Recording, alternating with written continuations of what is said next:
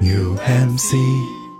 本期凑近点看由小挫折解决中心赞助播出。你是否因挫折感到沮丧？告诉我们，将你点亮。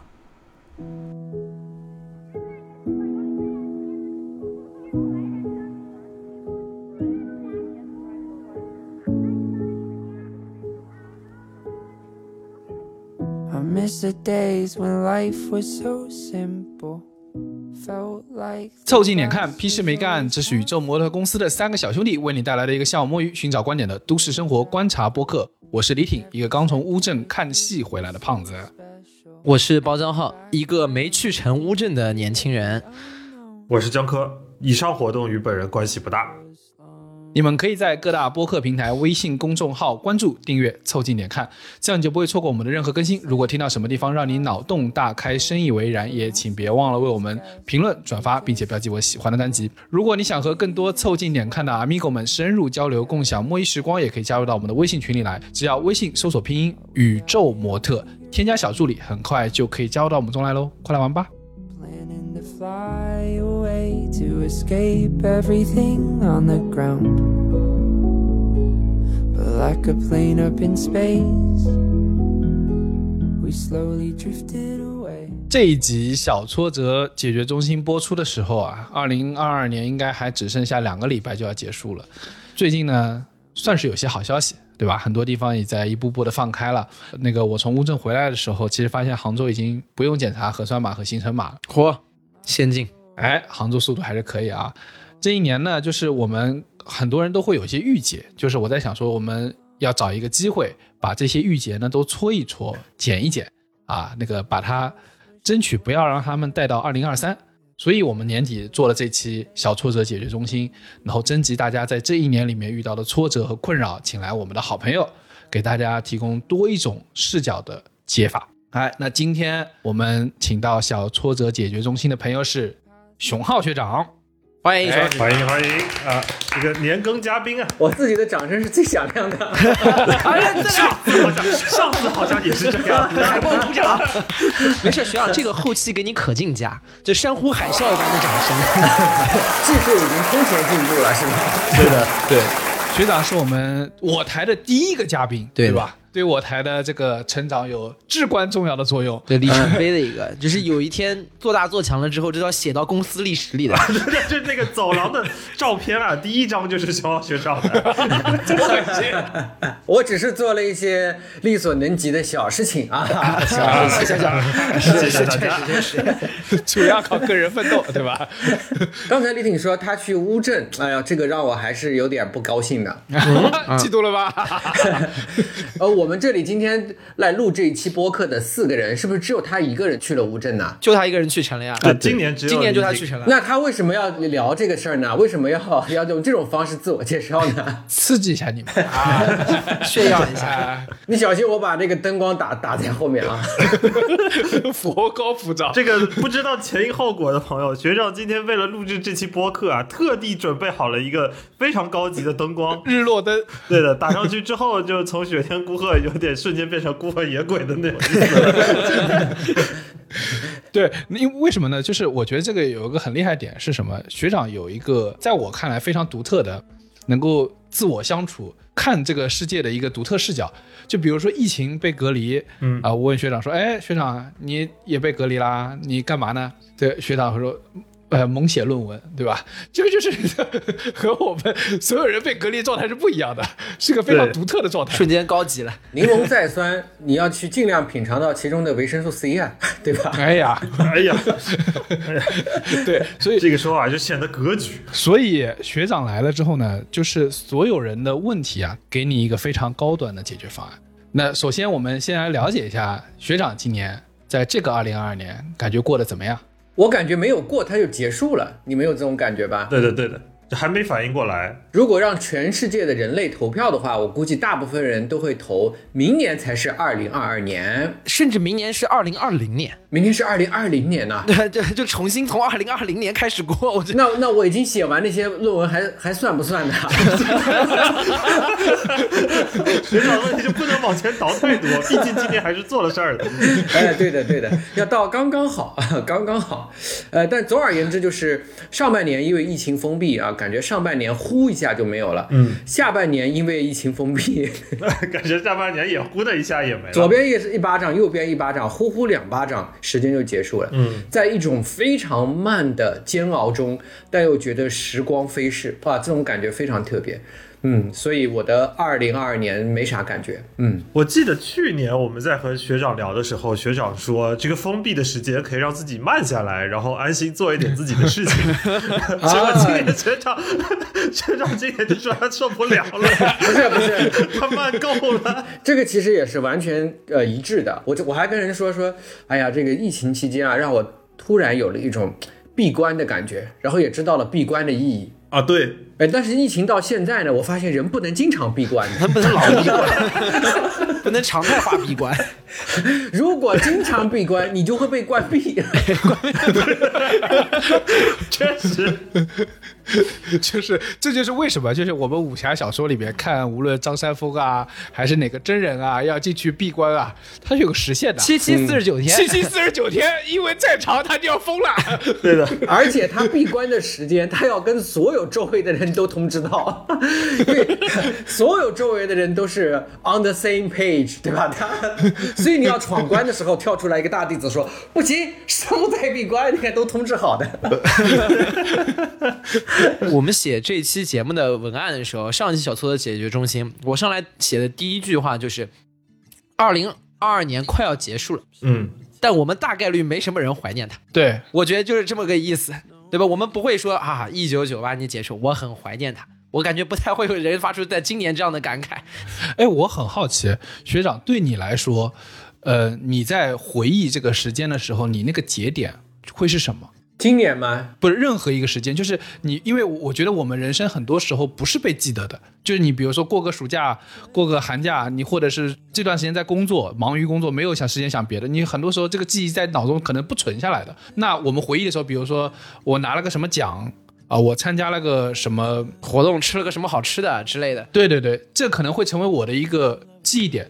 学长，你的记忆点是什么样的？我的记忆点就跟你的是一样的，就是还是要峰值体验会比较有明确的记忆。吃好吃的那得非常好吃，那真的是记得住的。我在上海，我知道一家餐厅，我跟你们说，哎呀，真的是，我今年要是说吃这一件事儿，我只有这一个记忆点，到底是哪家？快说！它不是好吃，它实在是太好吃了，简直就是不是，你倒是说呀，哪家餐厅先报名字？李挺快绷不住了，李。这家餐厅呢是一家云南菜，在大众点评上排的非常前面。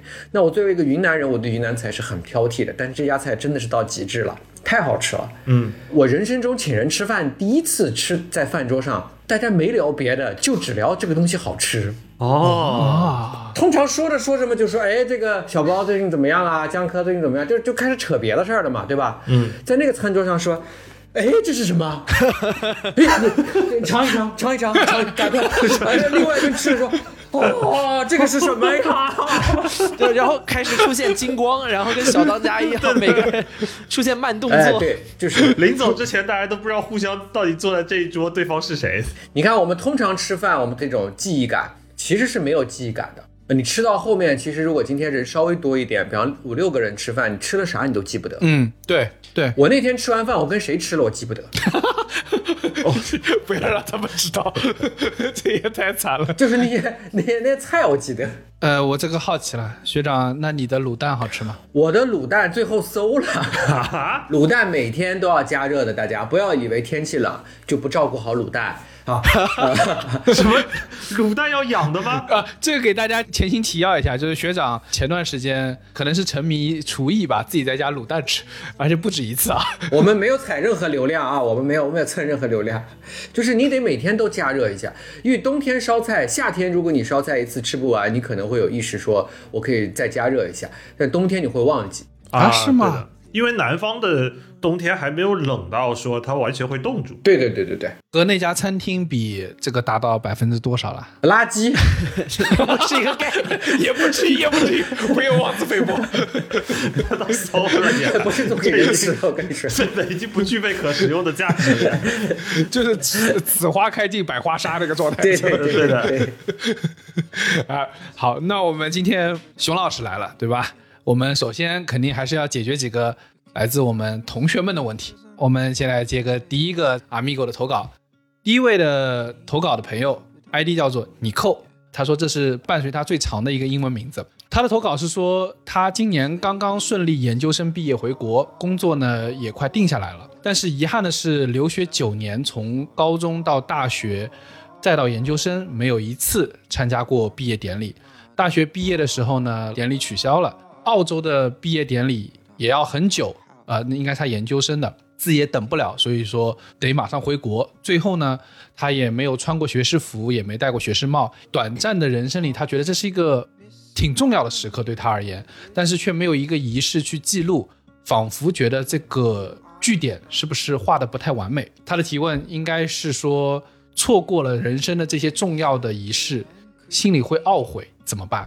那我觉得这个往下延伸，可能就是说这些仪式对于我们的生活而言到底有多重要？因为刚才我问学长，我就说，很多时候我们追求的可能是要一些极致的体验，才会在我们生命中留下这个节点。这也是可能是为什么大家很多时候需要一场仪式，展现这件事情的起点、结果，或者是呃某一个 milestone。所以学长他一个都没赶上，这咋办呢？呃，我原则上我给不了什么建议啊，因为我也一个都没赶上。我跟他的人生在这一点上非常的相似。我的本科毕业、硕士毕业，乃至博士毕业，我都没有参加过毕业典礼。那我到复旦工作了这么多年，我也没有参加过毕业典礼。我参加过开学典礼，但没参加过毕业典礼。但渐渐的，你就会发现，这是一种小骄傲呢，对不对？搁这刷成就呢。我现在就可以指着另外这三个人的鼻子说：“你们任何一个人啊，像我一样从来没参加过毕业典礼的，举手。做不到，确”实没有，就我。你你在玩那个 I never ever done 是吧？对对对，然后可以这样就可以让我们三个喝酒，你知道吗？啊，对哦，变成一个酒桌上面的一个无敌之举。对，所以你你参加过是一种意义，你没有参加过也可以是一种意义啊。我知道仪式是特别重要的啊，因为仪式仪式可以凝结一些东西。我们总会觉得，呃，生命的流动状态就像河水一样的，嗯，它无尽的流荡向远方啊。但是那个就就像刚才李挺说的，这个 milestone 仪式的过程，它可以把我们眼前的这一汪水变成一个固体，然后它可以让我看到流动中固体性的存在，因此感受到人生的结实。但是，但是我觉得，如果你没有机会啊，或种种的原因没有参加毕业典礼本身，其实你也由此而变得特别。你在你的心底里，其实也构造了一个与众不同的仪式。嗯，所以我觉得这不是一个大太大的问题啊。就像刚才我拿我从来没有参加过毕业典礼这件事情来跟伙伴们交流的时候，其实这是一个非常快乐、独特的过程。不过学长，你博士的没有参加，真的很亏啊。就是因为之前我本科、硕士都去一趟之后，发现博士是有特权的，就是他可以坐在那个台子上面，然后看我们这些普通的本科生和硕士生们在面前一个个走过去，都坐在那儿检阅我们。你们这些愚蠢的 bachelor，对的，对的。然后我们被检阅了两趟的，然后就你要有机会坐上去，这个亏了，亏了我。那他最后能走下来吗？那还是得走下来呀，得走下来，不然住在上面了。不然不然是不不然是雕塑的。群众演员，就有些学校会把这个仪式做的，我觉得是有点，他会为了凝结你的那个记忆，或者是凝结你的这个经历，他会选一些非常隆重的这个场地去进行，比如莫大是 Royal Museum，应该是呃，不是，是那个皇家展览馆，不是吗是皇家展？Royal Museum 是考试的是吧？对考试，然后是那个 皇家展览馆。考试也是一个很重要的仪式。对，的，对的。对，但这个你必须要去，人在做天在看的。这个不去也得去啊。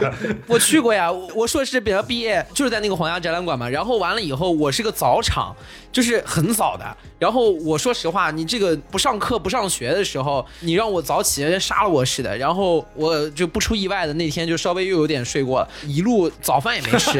然后我飙车，你知道吧？狂开，开到那个学校，然后去参加我的那个毕业典礼，因为没有吃早饭，然后你又很饿，又起得很早，然后完了以后，你知道你毕业典礼其实你做的核心的事情就是坐在那儿等嗯，啊，没其他事儿，你就穿了一身衣服，你就坐那儿等，等到叫到你名字你上去，然后我坐那儿，我感觉我都要低血糖晕过去了，你知道，他那个会抓拍一个你就是拿证书的那一个瞬间，对对对，握手剥碎的那个瞬间，呃然后我那张照片就面色蜡黄、惨白，然后就感觉这个人随时要过去了，你知道吧？然后就被抓拍下了这一个瞬间，也没有什么特别美好的记忆，连照片都只有一张，不能选的吗？好像就只有你也一张。可以请专业的拍摄团队去。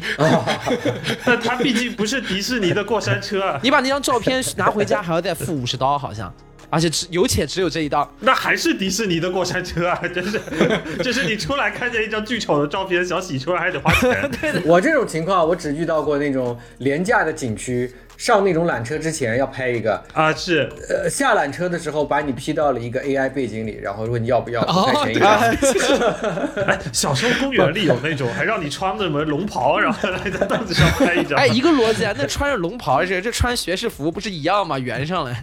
我其实之前也只参加过一次那个毕业典礼，应该是硕士吧，就是我本科是没有参加，因为都一个学校，我就没有参加。你参加那次毕业典礼，反正我在。啊、对对对，那肯定反正就那一次，而且我我比包江浩还要赶，包江浩是开车去赶那个毕业典礼，你是跑步啊？我 坐飞机。坐飞机坐，飞机啊，可以。你这种感觉是飞机是降落在现场的那种。对的，那个 就直升机就掉下来了。我博士生一抬头，我操，博士号是这样子出场的吗？直升机直接落下来的吗？教授来，教授来，这是学长去模式。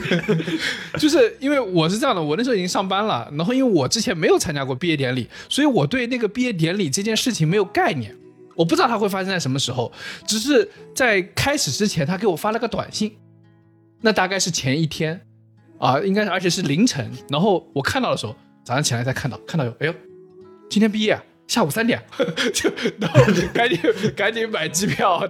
已经没有那个普拉马尔机场，只能在很远那个阿瓦隆，离墨尔本市区大概有八十公里的那个机场，对吧？就是我们之前节目里面说过，基本是停在那个 Geelong 的那个机场。对，然后赶过去参加毕业典礼，我也会觉得中间那个赶的过程比参加的过程长多了，参加就一下，然后没了。你这个拍成纪录片，那个音乐就要配那种啊，就那种奔跑式的那种，就在那机场里面。徐阳，你这个这有点宝莱坞的意思。不是宝莱坞的话是跑跑跑跑跑，跑一半然后前面突然开始跳舞，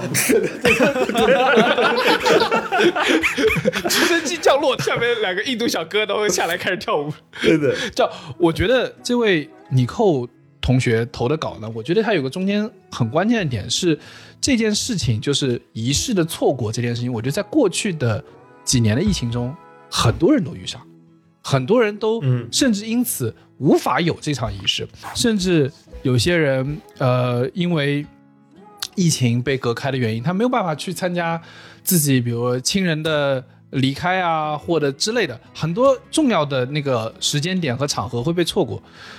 我觉得这个时候有时候会对人是有点冲击的，某个时刻对人是有些重要的，甚至不光是他们自己的婚礼，有时候你一对很好的朋友，你说他们邀请你，但是你至始至终没有办法去为他们做现场的祝贺，有时候也会成为你的一些遗憾。我不知道学长有没有这种感觉？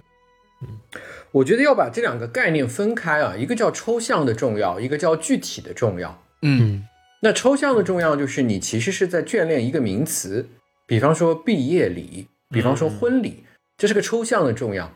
那你越在这个里面填你自己啊，尚未被照亮的想象啊，就是如果当天啊那个欢庆的喜宴，对吧？那你就会被这个词困住。但是如果你能够透过这个抽象的重要看到具体的重要，你比方说你特别眷恋和忧伤于自己错过了毕业礼，你这个毕业典礼当中，你真正要看到的是什么？你真正觉得重要的是什么？你比方说是朋友们在一起，对吧？共同来见证自己的时刻。就比方说，能够跟老师之间能够有非常深度的交流啊，他可能目送你离开校园，而这一切你你老老实实想，这些具体的重要全都是可以弥补的，它并不受到时间的限制。你和你朋友的相遇，重新回到那个校园，跟自己当时在校园生活中关系好的老师再聚一聚，对吧？这些具体的重要，全都可以在你未来的人生中重新来过的。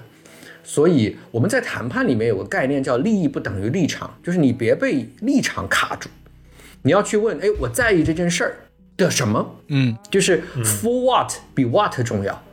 如果你随着这个 forward 的这个线索往前前进，你可能就会把那个抽象的重要还原成非常非常具体的真实，然后你在这些具体的真实中往前走，去把它落实，我觉得你的状态就可以得到化解了。嗯嗯对，我觉得就是月有阴晴圆缺，此事古难全。但是后面还有“但愿人长久，可以千里共婵娟”。后面我觉得像学长说的，就是后面还有很多其他的形式，只要你能保留着这份情感和情愫，总有一些方式能够去寄托和表达。嗯我的理解是说，其实很多时候这个仪式，既然它可以被我们所在的机构或者我们所在的这个地方被建构出来，那我们事实上自己也可以创造出一种仪式，甚至当你创造的时候，它会只属于你，因为这个仪式前所未有。如果哪个组织能够发起一个活动，叫“二零二零到二零二二”，未参加毕业典礼的伙伴们的毕业典礼，啊，那很酷啊，我觉得。对啊，那非常酷啊！就是我们其实是来自不同的学校，但我们重新毕业，你会发现，就是你可以创造的。我觉得比仪式更伟大的就是创造仪式，就创造力本身完全可以抹平曾经的遗憾啊！我们借这个凑近点看的平台呢，向冤大头某一家公司发出倡议啊！哎，不是上来就叫人家冤大头，谁来做呀？已经被你定性了呀，你的我跟立场已你说啊经出现了，，愿意为伟大买单，在某种程度上是最敢配的冤大头格局啊！是格局格局格局。办这么一个活动，为那些没有办法参加毕业典礼的人，给他们一个相聚的伟大瞬间。听到这个节目的人可以捐款了，哇！向你们致敬。我们是代办嘛？哎，我觉得这个是的，就是有人能够用创造仪式来替代仪式本身。我觉得对任何人来说，在过去这几年，可如可能我们错过一些事情，但它可以被创造的更加独特，创造的更有记忆点。嗯 All these feet on fire. Heavy are your eyes on your shoulders. Chasing after time. 我们来看看下一位啊，下一位的 ID 叫做麦当劳在逃薯饼啊。他呢描述自己是一位性格很怪的人，她是一位零二年的女生，她善于假性外向。什么意思呢？就是她常于引导话题，职业性的假笑啊、她每天可以讲很多很多的笑话，黄色的、黑色的，他都可以，一天平均十个梗，什么东西都知道一些啊，所以大家都很喜欢他，很爱跟他聊天，经常会夸他说：“哎，你知道的东西真多呀，你怎么这么好玩，这么幽默呀？”但是似乎呢，他社交投注了太多东西之后，他导致自己有一些抵触和拧巴。他自己可能会不那么愿意去接收新的人和事物，其实他想花很多时间去做自己的事情。所以他的提问是说，怎么能让自己在充实的情况下还能拥有属于自我的闲者时间？我来解读一下这个，做一下题解啊，就是在他的认知中，充实的情况是有社交的情况，如果是独处，似乎对他而言好像就不是那么充实的，而他自己所要的那种闲者时间，就意味着他必须去放弃他所善于的那个社交，所以他在好奇说怎么去平衡这个关系。这个人也没什么问题啊。我觉得我们今天呃碰到的这些小问题的同学，呃，有很多人他们的挫折小挫折正好，都是值得都是值得恭喜的啊。啊，哎，呃，这又是一个值得恭喜的。呃，这个同学呢，是他有社交的能力，嗯，他同时又有对自己要什么清晰的自觉，啊、这是很了不起的。那接下来怎么办呢？那接下来就去做呗。他合群的情境下，这其实是个内向的人啊、呃因为我们这种讲内向还是外向，不是指一个人话多话少啊，是不是开心果啊？嗯是指一个人的能量来自于什么？嗯，十就是那个十六型人格里面那个第一个字 I 还是 E，就是你是 internal 的精神索取还是 external 的那个精神索取？哎，对对对，是这个意思。那如果他，你看他这个情况是，他实际上有能力去做社牛，但是他的这个社牛的状态对他产生蛮大消耗的对对吧对对啊。他希望在那个自处的情境下，能够获得所谓的贤者时间，就是让自己的充实度和对生活的控制感得到提升，说明他是一个什么？他是一个有非常高超社交能力的内向者嘛，哦，对吧？你明白这件事情，你会觉得自己是个非常好的事情啊，因为很多的内向者是没有非常棒的社交能力的呀，所以他在内向者当中，他已经是超过了很多很多人了。所以他积极的去在需要调动自己社交能力的情境下去调动，然后平衡好更多的时间，让自己能够更多的拥有有质量的独处。嗯，这个问题我相信就能解决，其实挺棒的啊，就不是个大的问题。嗯嗯但是我觉得它中间有一个点是很多人我觉得都有点困难的，就是我把他的问题中抽象出一个部分，就是怎么花时间和自己独处。我觉得是现代人有时候缺乏的一种能力，就是我们可能会很容易的陷入到要去应付社交，或者是有朋友来约你玩儿啊，有朋友来找你吃饭，你会觉得很好很开心，甚至就是这个事情和你本身自我相处的那种开心是不矛盾的，它两种都存在，但在时间上它是矛盾的，就物理上它是矛盾的，但在内心上你两个都很喜欢，只是在这个过程中你会发现你疲于与别人相处，疲于跟别人在一起玩儿啊，在一起吃饭聊天呐、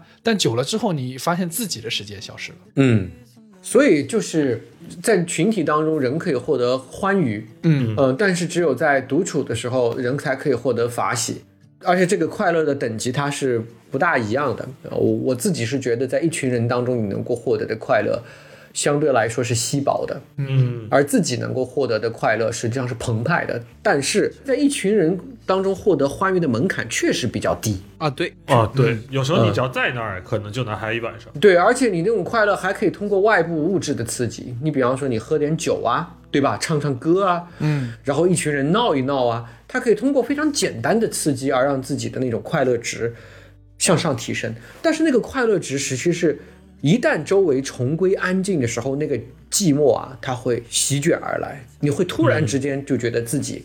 在一个大的旷野中，其实是孤身一人的，你会有一种空场感。嗯，但是如果你独自所获得的那种有质量的孤独，它是非常不会有空场感的。呃，但是坏消息就是后面那种高品质的快乐，它的门槛是比较高的。比方说，有多少人能够有能力一个人去看美术馆啊？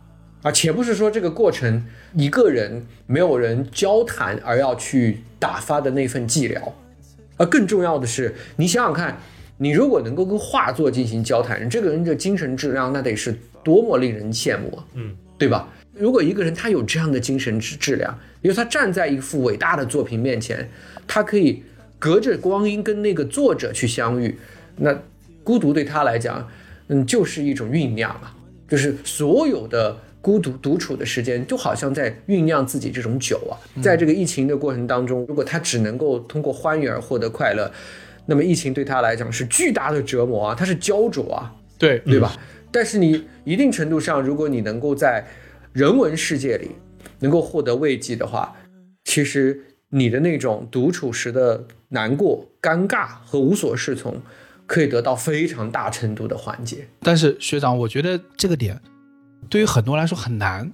呃，大大部分人不是说能跟这个画作去做交谈，对大部分人是我的精神病一触即发，这基本基本这是这是大部分人现在的精神状态。就现在就是对着那四面白墙发呆啊！我觉得现代社会有个很重要的点，就是我们大家有社交媒体啊，或者是有这些社交的软件之后啊，它大大再降低了这个社交的门槛。什么意思？举个例子，比如我们都是在看到画，这幅画看得很好，我们希望自己能有与画对话的能力，但更多的时候是把它拍下来发朋友圈、嗯发微博。嗯为什么？因为那里会有人给你点赞，会有人给你评论，说啊你也去了啊你也看了那幅画，这幅画真好，我就喜欢这个人。哎，那你看他可以看到，他其实本质上也是把你一个社交的场景放在一个随时随地的空间之中。嗯就相当于把所有可以独处的可能性都变成了一个群体性的庆祝。嗯以至于我我说难听点，我觉得，比如说我我前两天花了很长的一个时间去看了《分手的决心》，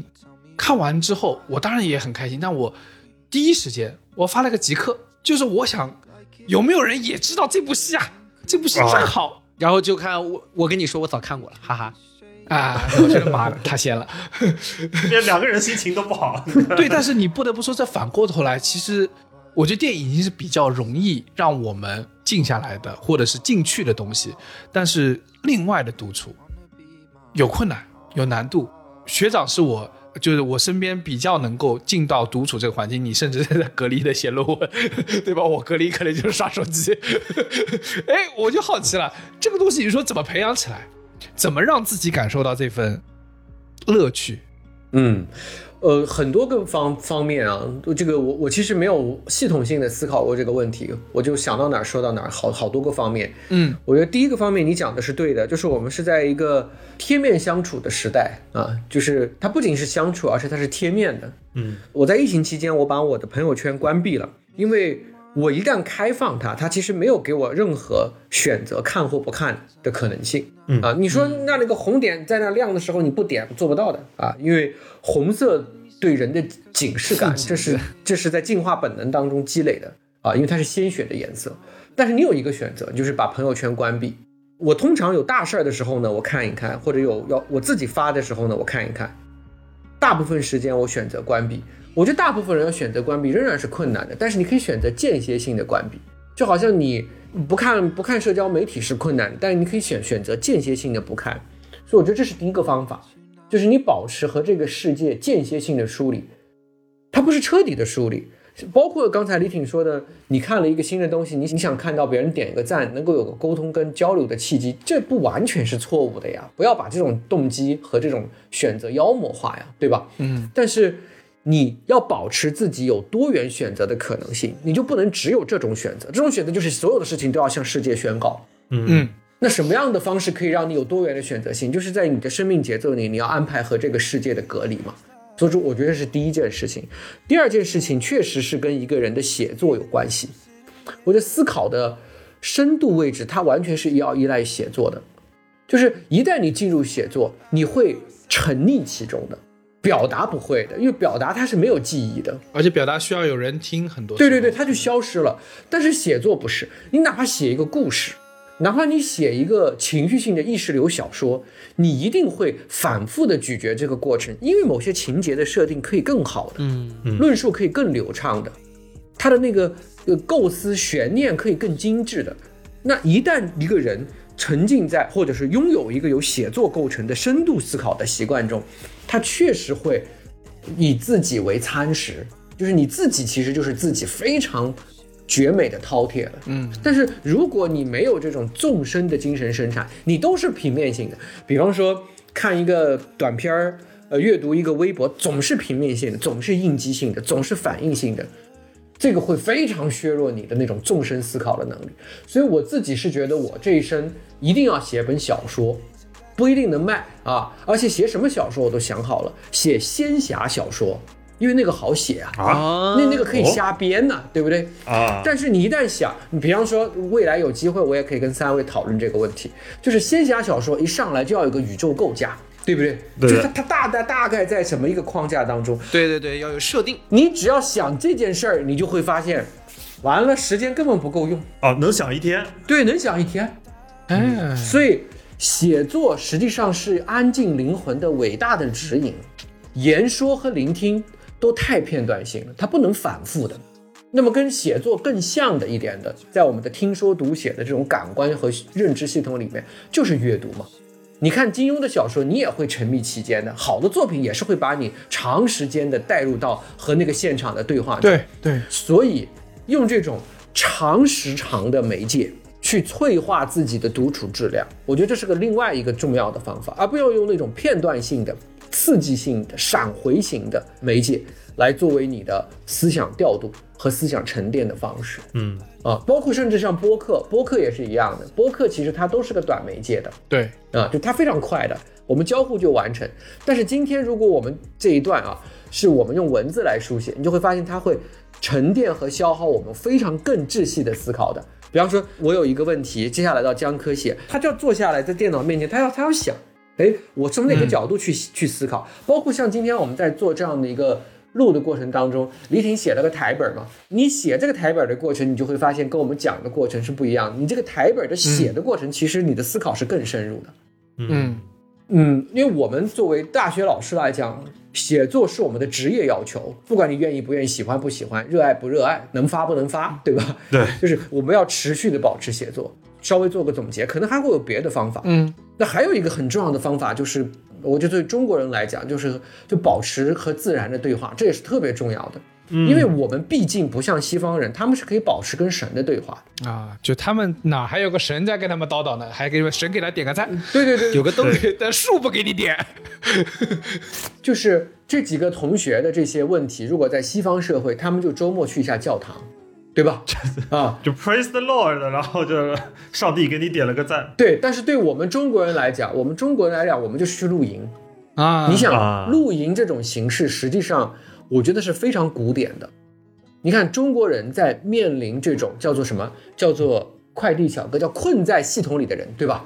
嗯，那中国古古典时代困在系统里的人，他们要解放这种困境怎么办呢？竹林七贤，就是去野营啊，啊，就是山水精神，实际上是把人有非常强的解放力量的。去 camping，对，去 camping 啊、如果你能够一个人站在非常辽阔的山海之间，他对你那种独处质量和精神素养的提升，他可以把它淬炼成境界，嗯。就是如何去提高，让自己拥有一种有质量的孤独。我觉得第一，你要和这个世界保持阶段性的舍离，从而让自己和这个世界相处的选择其实变得更多，而不是变得更少。我关闭朋友圈不意味着我再也不使用朋友圈了，而是我是阶段性的使用和阶段性的不使用。嗯，你和朋友圈之间的关系其实是更自由了，而不是更不自由了。所以，跟外部的这个贴面而来的，不断的强制让你进入相处模式、点赞模式的世界，保持必要的疏离感，这是方法一。那方法二呢，就是在我们和这个世界发生交互的媒介形态中，你要选择思考的那种具有沉淀力的形态。嗯，长时间的阅读，哪怕是阅读小说，哪怕是阅读仙侠小说，哪怕是阅读熊老师的仙侠小说，虽然现在还没写，令人期待。这个孤独可能得等一阵子。他可他都可以把把 你带到一种对话性的、独处的，但是又非常饱满的情境里。那另外一个特别值得推荐大家去完成，就是写作。写作也是非常棒的，它可以把你的时间变得特别的慢，然后帮你让这个沉静的思考变得特别澎湃和和完整。那第三个建议就是恢复啊，我们跟呃天地自然的某种亲和关系。呃，所以我每年的暑假、我寒假我都要回家，而且我回家我都要到自然情境中去的，因为云南其实是一个中国的后花园。对的，自然环境特别特别丰富的一个地方。你们如果在冬天啊，冬天如果大家到那个云南，比方说你到你你往西双版纳方向去，但你不要到西双版纳，你到普洱，就是普洱茶的产地，嗯，你到那种巨大的普洱茶山上，你就生活两天，呃你就觉得整个身心的状态实际上得到巨大的放松，而很多民宿又非常便宜，并不是什么一定要花多少钱，而且普洱它又不是什么旅游的景点，它又有高铁，它其实比比西双版纳更便宜。所以我觉得，就像你们江浙地区，李挺，你下次这个除了去这个人多的乌镇，你到那个富春江那个地方去坐一坐，嗯也是极好的，啊，都绝对是。所以嗯和社交媒介和呃和这种强制相处的断舍离，保持有趣的阅读和和属于自己的写作，以及到自然中去，我觉得都可以提升你孤独的质量。嗯，嗯，We slowly drifted away. And every plan that we made and dream that we chased are just memories now. 好，那我们来看看下一位啊。下一位叫小李啊，这个是理想的李。他说为什么叫这个名字呢？是因为他觉得他自己是个理想主义的人啊，所以他取的这个名字。我来放一段他的录音。凑近点看的主播们，你们好，我是一名普普通通的大四学生。说到这里，大家也不难猜到，我当前最大的挫折就是对未来的迷茫。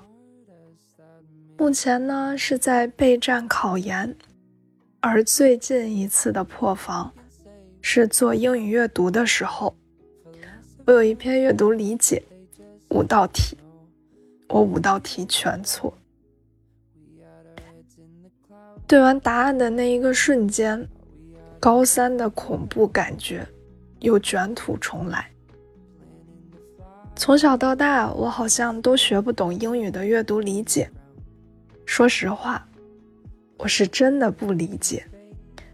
我甚至一度恶毒的质疑过，这种题型存在的价值到底是什么？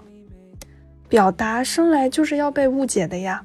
（括号咆哮反括号）我也考虑过，如果考研失败，出国留学怎么样？但是留学回来，要是还是找不到心仪的工作，那该怎么办呢？光想想都觉得头发要大把大把的掉。或许我三十岁的时候，在回忆现在自己的担心，会觉得很幼稚。但是这确实是我目前生活中最大的事儿了。下面呢，就是我的一些私心。凑近点看是我下载小宇宙听的第一个播客，也是我最喜欢的播客。真诚的人总是能很打动我，而我也很高兴，在我的人生中遇到了宇宙模特公司。这段他不是应该咆哮吗？希望大家都能顺顺利利、平平安安。也提前祝大家新春快乐。我好像忘记做自我介绍了。我总觉得自己是一个理想主义者，就叫我小李吧，理想的李。以上。好的，谢谢小李。谢谢小李，这后面这一段走心了。对，哎，这又是一个在考研的同学。就关于那个阅读理解这个问题啊，我以前一直觉得，就是人做阅读理解题，跟那个 NBA 的球员打常规赛一样，有可能今天状态好，明天状态不好。我曾经也做过那种什么一道阅读理解二十题疯狂打铁，一道没中的那种感觉。那看手感，所以其实真的不用太担心，尤其是什么阅读理解完形填空这种一串十几二十个选择题的，今天手感不好，真的是什么怪题都会错。我们来问问出题的老师。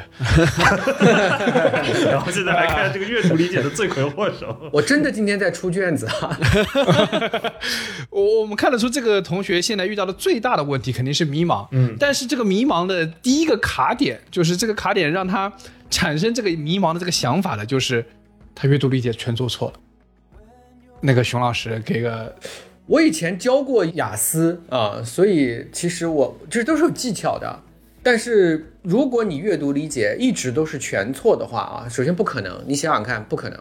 如果一直都是全错的话，那么干脆你阅读理解题全部都选 C，对，几率会大一点。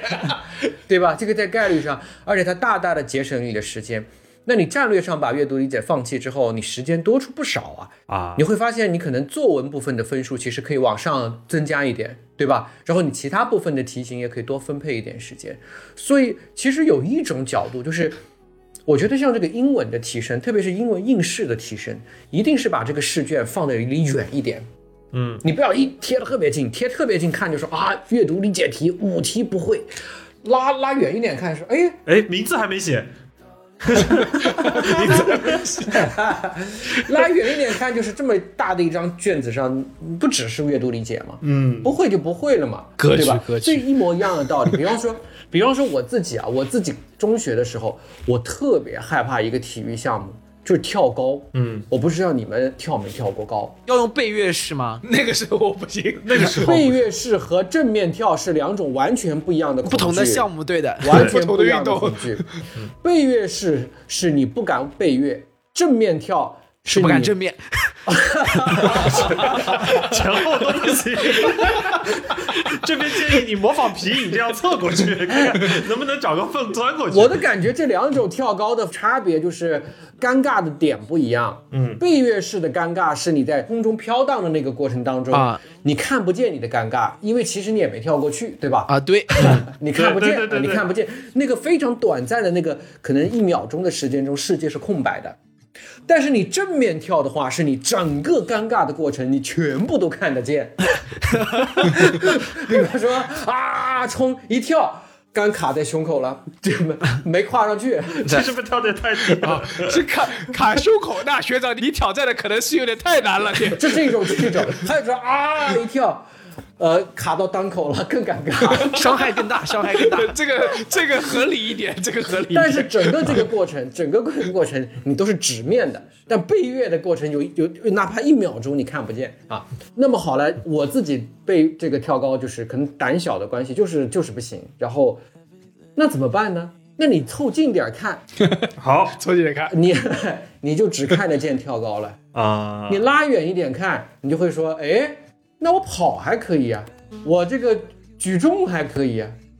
所以我我总觉得，我觉得第一个建议啊，就是从英文阅读的这个角度来讲，就是即使是不管是应试还是你未来的择业人生，都是把焦距调大一点，你就会发现，你在这个人生幕布上那个空洞啊，它没有那么大。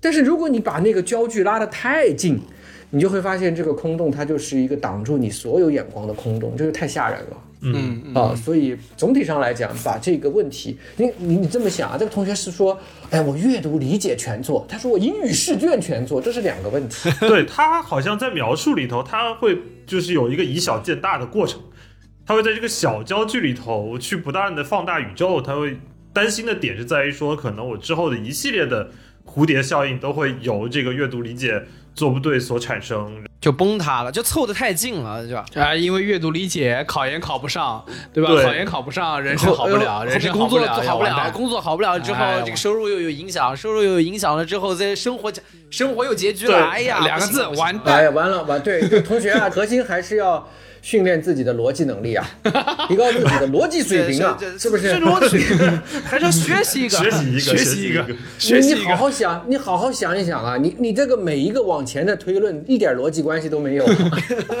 这个时候被批判，反而觉得心理包袱小了。呃，对啊，以前以前这个罗永浩他他说过一个段子，他说他年轻时候染了一次头发，他妈就特别别扭，就觉得不习惯你这个染这个不同的颜色，对吧？然后他有一天他就拉着他妈就跟他妈深聊，他就说妈，你为什么会我这个头发染成不同的颜色，你会特别担心呢？他妈说，我担心你未来会偏成为二流子，啊，对，成为坏人了，对吧？以前的年代，好像对染发这块是有很大的对。，那罗永浩非常的成熟，也非常的犀利。罗永浩拉着他妈的手，看着他妈的眼睛说：“妈，你是不是逻辑混乱 那他爸说，嗯什么是逻辑啊？什么是混乱啊？从染头发到成为流氓，那开玩笑，这是也经历漫长的步骤。对呀、这是千差万别的两件事儿。你这个阅阅读理解做的不好，跟你未来找不到工作，我的个天哪，这个简直是对，我们都批判一种思维，什么看到露出了脚踝就看到了大腿，对吧？这种事情嗯都被我们拉出来批判一番。但是你怎么放到另外一个语境里面，他就推的这么顺呢？对的，所以在这种疫情时代，我觉得就是每一个人要节制啊，给自己写悲情的剧本。嗯，就是因为我们总会遇到不顺利的时候，因为这个世界很悲催。对呀、每个人都遇到的，我我也遇到的。但是接下来干嘛呢？接下来就是把目光拉到切近的地方，做眼下能够完成的努力，不要往下编，嗯，不要没事自己给自己挖坑。这个坑是由剧本构成的，就是你脑补的一切正把你拖往一个对你的情绪无比消耗的深渊。你说你阅读理解全都错了，一个健康的心态是什么？说老娘再做一套，我就不信这个邪，这个事儿就解决了，是不是？你这个心态也非常积极正面了，是我就不做了，怎么哎，会要对呀、再做对呀、一套？今天晚上去吃点好吃的，对不对？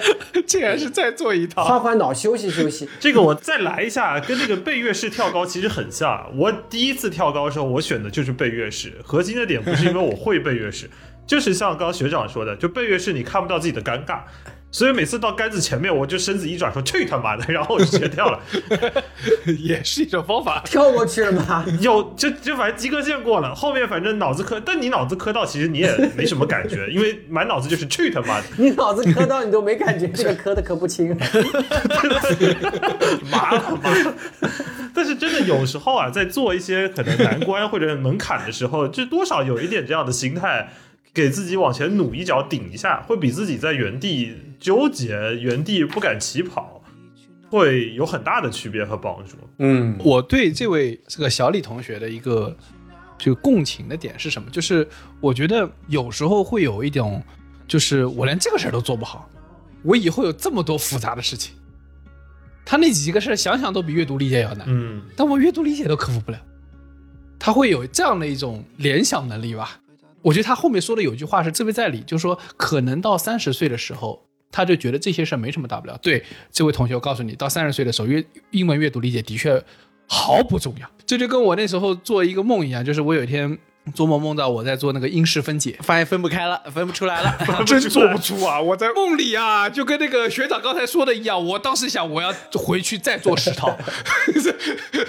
我跟你说，在这种情况下，确实江科讲的对的。你现在要背阅式，对，现在就要选择背阅式。而且我实话说，就是还是要提高自己的逻辑水平。这个知识水平啊，对，提高逻辑水平之后呢，首先第一不会做这些毫不相关的推论了。第二件事情，提高了自己的逻辑水平之后啊，阅读理解的正确率也就上来了。对，因为其实做阅读理解，有的时候，尤其是英文阅读理解，当时我在做它的感受就是，它根本就是跟这篇文章说了什么没有一毛钱关系。做的时候基本就感觉在动脑筋。这句话里面，老师想怎么考我呢？嗯你看他出这选项 A 就在点我呢，对吧？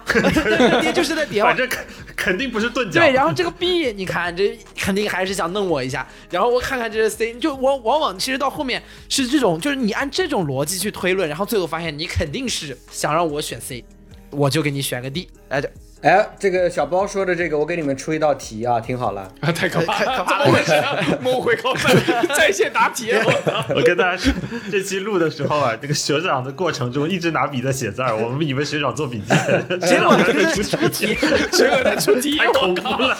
听好了啊，嗯，这个 A B C D 是四个选择啊，就是是个英文阅读理解题啊。A A 的这个答案叫 the reach，the reach。B 这个答案叫 a reach，啊，不定冠词 a reach。C 这个答案叫 rich。D 这个答案叫 the poor，穷的啊，前三个都是富的，最后一个是穷的 the poor。好，the rich，a rich，rich 和 the poor 选哪一个？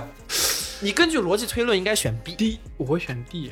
不是题面是啥呀？你你不过没题面没题面，你我根据逻辑推论应该选 B。当然这个是我等我想想，等我想想，这这想不，这这这我哪知道啊？The rich, a rich, rich 和 the poor。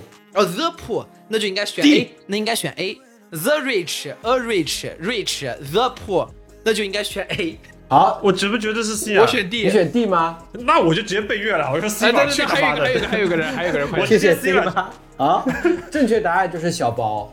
啊！你按逻辑推，小包深谙老师出题的心理。哦，有两个 the，啊但是他要考的是那个 the，然后讲的都是 rich 这个事儿。首先，你看，第一，其实这其实不是个阅读理解，这是个完形填空题嘛，对吧？对对对，嗯，你想想看，如果这个答案是 the poor，那那上下文一读就是就觉得这是个穷人的情境，那么 A、B、C 作为迷惑项，那也太没有迷惑力了呀，对的，就没有道理，对不对？对，那所以呃 the poor 肯定就排除了，对吧？那就是 A、B、C 了嘛，A、B、C 你提醒你 the poor 了呀，啊，那么就 the rich 了呀。对，所以我说嘛，用逻辑推，就刚刚用学长这套路，你就用逻辑推，露出小逻辑推推出来，你不用管它体面是什么的，有的时候真的是你不用管体面是什么，你就那么推出来之后，然后你突然就看到了那个应该正确那个答案，你就脑子里面回想啊，gotcha，哈哈哈，哎我脑子里还在想，有没有一种可能，那个空叫 rich people，我心中想的是三短一长选那个一长，三长一短选一短，三个负的一个穷的选那个穷的。你这个就属于对于口诀啊，机械运用，你知道没有复合使用，你知道吗？对你这个就叫做教条主义的做题官。关 哎，我大学的时候有一阵子，我真的去上过一次雅思的培训课。然后我上完雅思培训课，最大的体验就是、这个解题技巧啊，比题还多。上一节三日课，可能老师讲了十道题，教了我二十个解题技巧。武器库里头武器实在太多了。对，所以我什么，完形填空基本上是逻辑推理题。就完形填空啊，到了国外就不会让你英文变得更好。该点菜的时候还是 this that，没有区别。Number one, number one, number one。好，我觉得这个小李同学听到这里，应该豁然开朗啊，他的阅读理解题已经可以被解决了，啊，还顺便解决了完形填空的问题。两个题型送给你的。好，下面第四位 ID 叫做宇宙模特 X 号啊，或者叉号都可以啊。他的烦恼很多啊，这个他画了一张很长的图，其中第一张图呢是这样的，他的投稿是说他有一个小盆栽啊，就是呃很可爱，一个大概手可以握住的一个小杯子，里面养了个植物。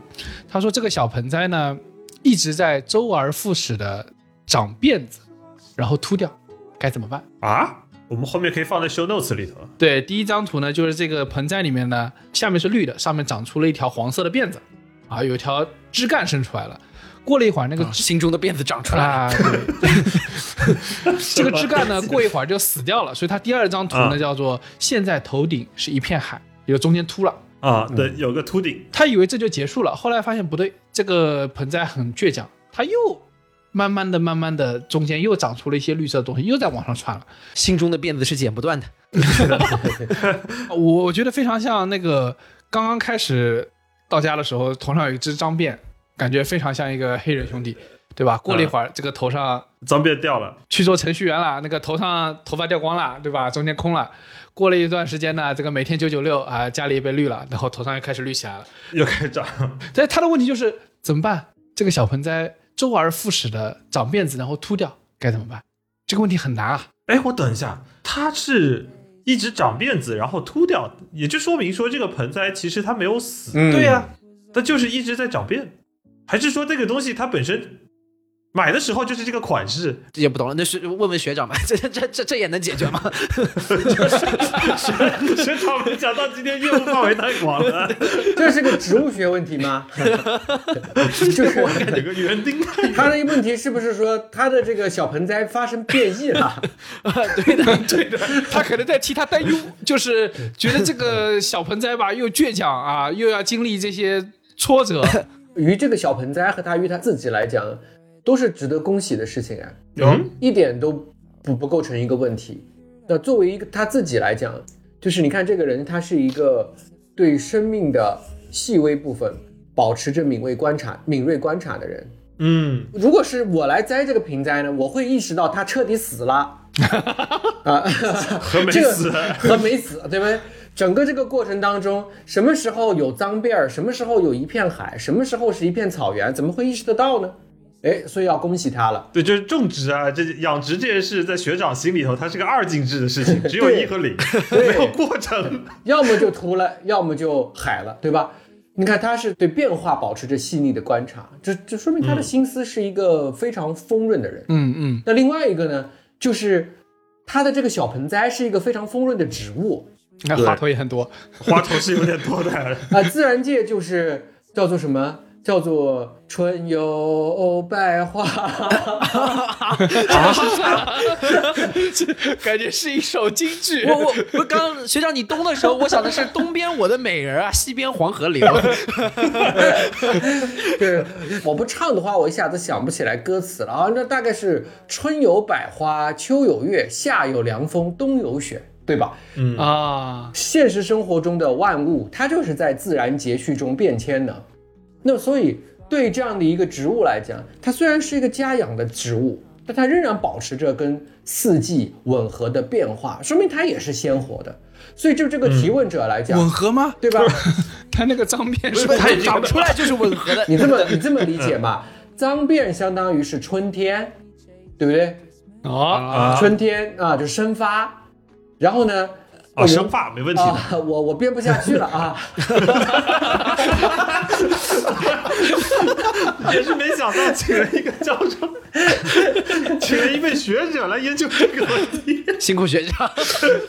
哎，人对变化保持着敏感，而物对变化保持着变迁。人和物都是值得恭喜的，我觉得不是一个特别大的痛苦的问题。嗯，然后他他有第二个挫折，他说他是一个不懂得拒绝的人。上一次呢去找，应该我后面猜测他应该是校领导，找校领导去签一个字，领导呢在做别的事情，就让他等一等。在等的过程中，领导让他去挂个衣服、拆个快递、套一个沙发套，他都去做了。他觉得自己是一个学生，拿来的材料也是别的同学的补助的材料，不是求这个领导办事儿，也不是他的贴身丫鬟，为什么要帮他做东做西呢？啊，但他心里的独白是说啊，我好怕被穿小鞋啊，嗯，因此他去做了这些事儿。呃，生活中很多别人也会找他帮忙，他也没办法拒绝，他觉得这个事情非常的憋屈，或者是说非常的不忿，但是自己又多多少少不好不敢拒绝。对，对，这个是这个养花的同一个小伙伴的问题吗？哎、对对就是这个敏感，敏感，非常敏感。哦，对对对，非常那这个丰润就对，所以这个通了通了敏感有好的部分，有不好的部分嘛。敏感一方面，它对正向的刺激，它会有很棒的感受；那同时，它会对负向的刺激，它就有过度的解读，对吧？你我们换一个词啊，就是我们也是讲冲突解决领领域里面也有个概念，就是你怎么去 frame 那个事实，就是怎么去描述那个事实，你怎么给他一个框架。他同样讲的这样一个过程，如果你换一个叙述框架，可能他对自己的那种自尊的伤害就会大大的减少。我上次呢帮一个同学需要到一个长辈那里去签一个字，嗯，然后我交了之后，我本来就想离开了，但这位长辈却拜托我说，能不能够帮他去完成一些事务性的工作，比方说把房间布置一下。他的年纪比我大很多，啊，这件事情他也能够做，但我作为我是年轻人，我觉得我也可以帮他做。我做完了之后，我不觉得这是我的义务，但我觉得帮一个别人的小小的忙，嗯，是一件让人快乐的事。你看，这这是完全一模一样的事实，就是因为“领导”这个词，以及他支持你，你被迫去完成某种，你看卑躬屈膝，就看他用的词汇，他就会把这一切全部负面化。因为毕竟这个过程中没有真正的就是道德有亏，或者违反法律，或者在人格践踏，或者是彼此伤害的事实，它真的就是一个人和人一念之间的相互协作而已，对吧？你帮我一个小忙，我帮你一个小忙，所以把这个事实如果能够把它描述成另外的一个状态，我觉得他的心理负荷会小很多。他也不会觉得这件事情，他至少不会觉得这件事情是个多大的事儿。嗯嗯，所以我觉得就是很多小朋友他们在呃读书刚刚到社会的时候，都会遇到一个问题，就进进了职场，他们会发现自己不会拒绝人。呃，这个公司交给他们的所有任务，他都会接，因为他不好意思拒绝，甚至他会摆在一个心态，说我年轻人是不是就应该多做点事啊，以至于他把自己操得非常非常累。我觉得这是很多初入社会的年轻人会遇到的状态。那我觉得他担忧的是，他这个状态会未来会被延伸开去，嗯，因为他有说，生活中别人找他帮忙，他也不敢拒，也不叫不敢，他就不好意思或没办法拒绝。你看“没办法”这个词很有意思，我教他一个办法，哎，就是拒绝的时候给别人一个理由。对，找一个好的台阶。嗯，就这其实就是就是可以帮助你更容易去拒绝别人。好，比方说你们现在可以麻烦我一件事儿，我拒绝一个给你看，学长把后面那个日落灯给开一下。我、呃、不开，倒也不是不行啊。心里心里还有点想开，就是扭捏的过程中的后面那个灯缓缓打开了，滑铁卢了。不是不是，因为这个这个如果是个帮忙的话啊，呃，一定不帮这种忙，我也太任性了，是吧？说个说个离谱的，说个离谱的。说个离谱的，学长，你现在能倒个立吗？确实不行，因为因为这个前段时间扭到腰了。对啊，就是这样。对，这个就正常，这个就正常。但是我们在职场当中，我们很多人是拒绝的时候，他觉得很难拒绝别人，是因为他认为拒绝就是拒绝。嗯，啊，就是比方小包让我倒个立，我说不能。哇，这个好难说出口。哎，当然了，这个确实很难说出口啊。但是如果你能够把你真实的处境、艰难的拒绝的原因，真实的跟对方完成个汇报，它难度就大大降低了。啊，拒绝的难度就大大降低了。我们要习惯在跟人沟通的时候，非常习惯说了一个理由，啊，这个会帮你的帮助你的沟通变得，嗯，会会好很多。呃，比方说你你让我教一个东西，我我我就发现有的学生，比方说我要他教一个东西，就会有两种跟老师的反应。第一种老师的反应就是说这个确实做不到，呃，另外一个可能反应就是确实做不到，因为星期一、星期二的课已经全部排满了，那是完全不一样。嗯，包括有的时候，甚至可能拒绝的方式都不是说直接去拒绝。我举个例子，前段时间我有个朋友跟我说了一个案例，就是他的小领导给他布置了一个工作，而且要的特别急，然后要的量也很大。但与此同时呢，他因为他的这个 rank 当中还有个更大的领导，也直接给他布置了一个工作，工作量也很大，也要的很急。但是你知道，就是每天可能打交道、接触更多的是自己的直接领导。对吧？所以说他的直接领导就不停的在问他要要那个东西，嗯但是他的时间目前排下来，他确实没有办法两个事情都完成，他把自己逼得很狠，但还是没有完，但是他又感觉怎么自己那么惨，对吧？我没有办法，这个他感觉好像两个事情都是领导话，谁也对得罪不起，对，对不好不好说啊。然后就很焦，我说其实解决的方案是，那 OK，那后面比如说你的直接领导问你要的东西要的更着急，我说你这个时候是你你可能你心里想的是说，那其实有更大的领导交办更重要的任务，那你拒绝的方式不是直接说我做不了，而是说向他寻求帮助。把大领导抬出来不是抬出来，也不能嗯向他寻求帮助，说啊，哎，领导是这样的，就之前某一个领导让我给我交了一个什么东西，让我什么时候给他，您看能不能帮我去跟他申请一下，就是这个我稍微晚一点，这然后我就先做嗯您的这个事情，对吧？因为后面那个可能比较急，您看能不能帮让帮我跟他去打个招呼，因为那个是就是他领导的领导嘛，是更直接。我理解，其实你这是寻求帮助，嗯，你在寻求帮助，你没有说这个事儿做不了。如果他真的帮你把这个招呼打下来，那没有问题啊，他是你的直接领导，你按他的要求去做这个事情就行了。嗯嗯，如果他这个招呼他打不出去，那确实他的有更高的权威，那就那就先做那个更大领导要交的事情。我觉得，所以说你其实不用去拒绝他，你寻求帮助。如果他帮、嗯他这个事情撑不住，那他就自己的那个优先级只能退下来，那怎么办？我觉得他很大的一部分原因，你看他也有说，他生活中很多人找他帮忙，也没办法拒绝。也就是说，可能对于他来讲，拒绝在他精神层面上的压力，可能是远大于在事实层面上的压力。就也许可能他可以同时的接三四个人不同的请求，他虽然心里头不舒服，或者是觉得有些事儿确实很难做，但他中间都能扛下来。很大一部分原因并不是因为这个事情客观上难做，会不会就是很多人他就觉得说出拒绝这个事情，哪怕是我有一个很有力的理由，我心里头都有一个很大的阻碍。这位同学他在他的第三个挫折里面讲了一个事儿，就是他是性格很内向，非常社恐，嗯人多的时候束手束脚放不开。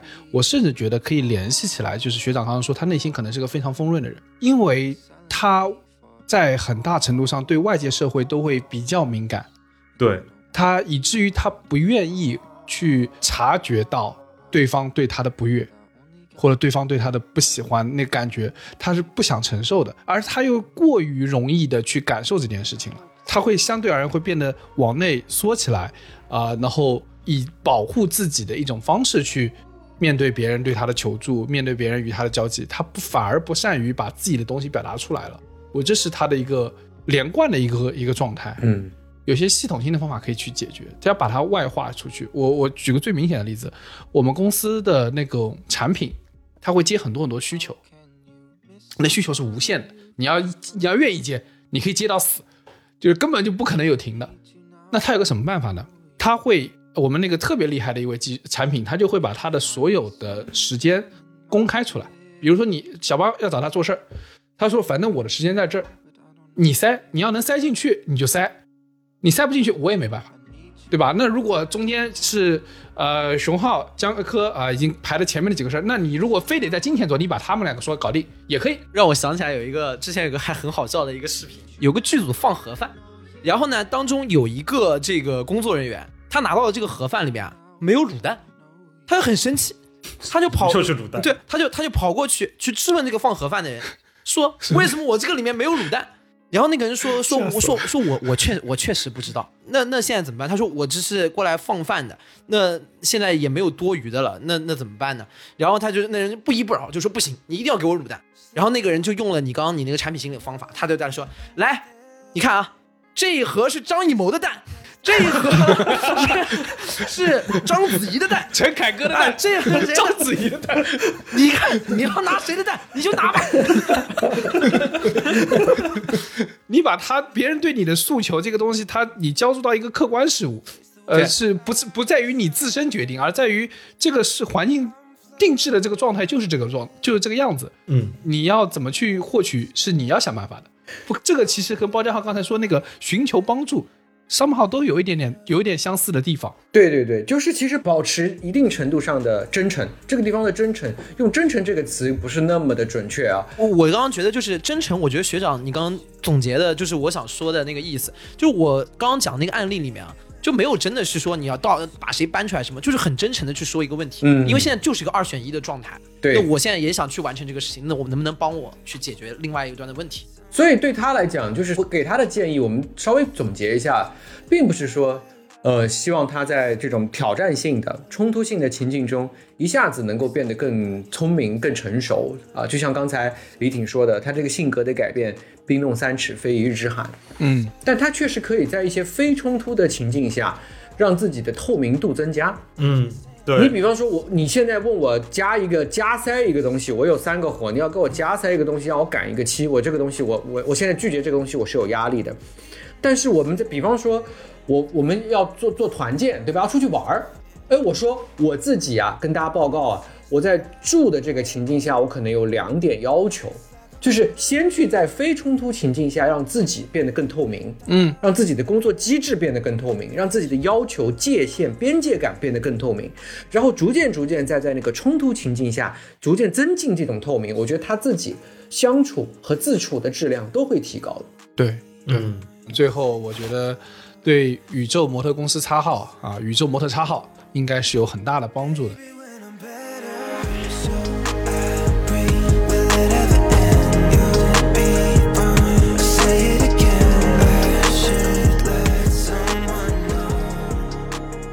哎，那我们下面来看一下这位 ID 叫做早睡早起早吃饭的投稿。哎，我昨天看了一个梗是什么？早点起，早点起就能早点喝，早点喝就能早点醉，早点醉就能早点睡，早点睡就能早点起。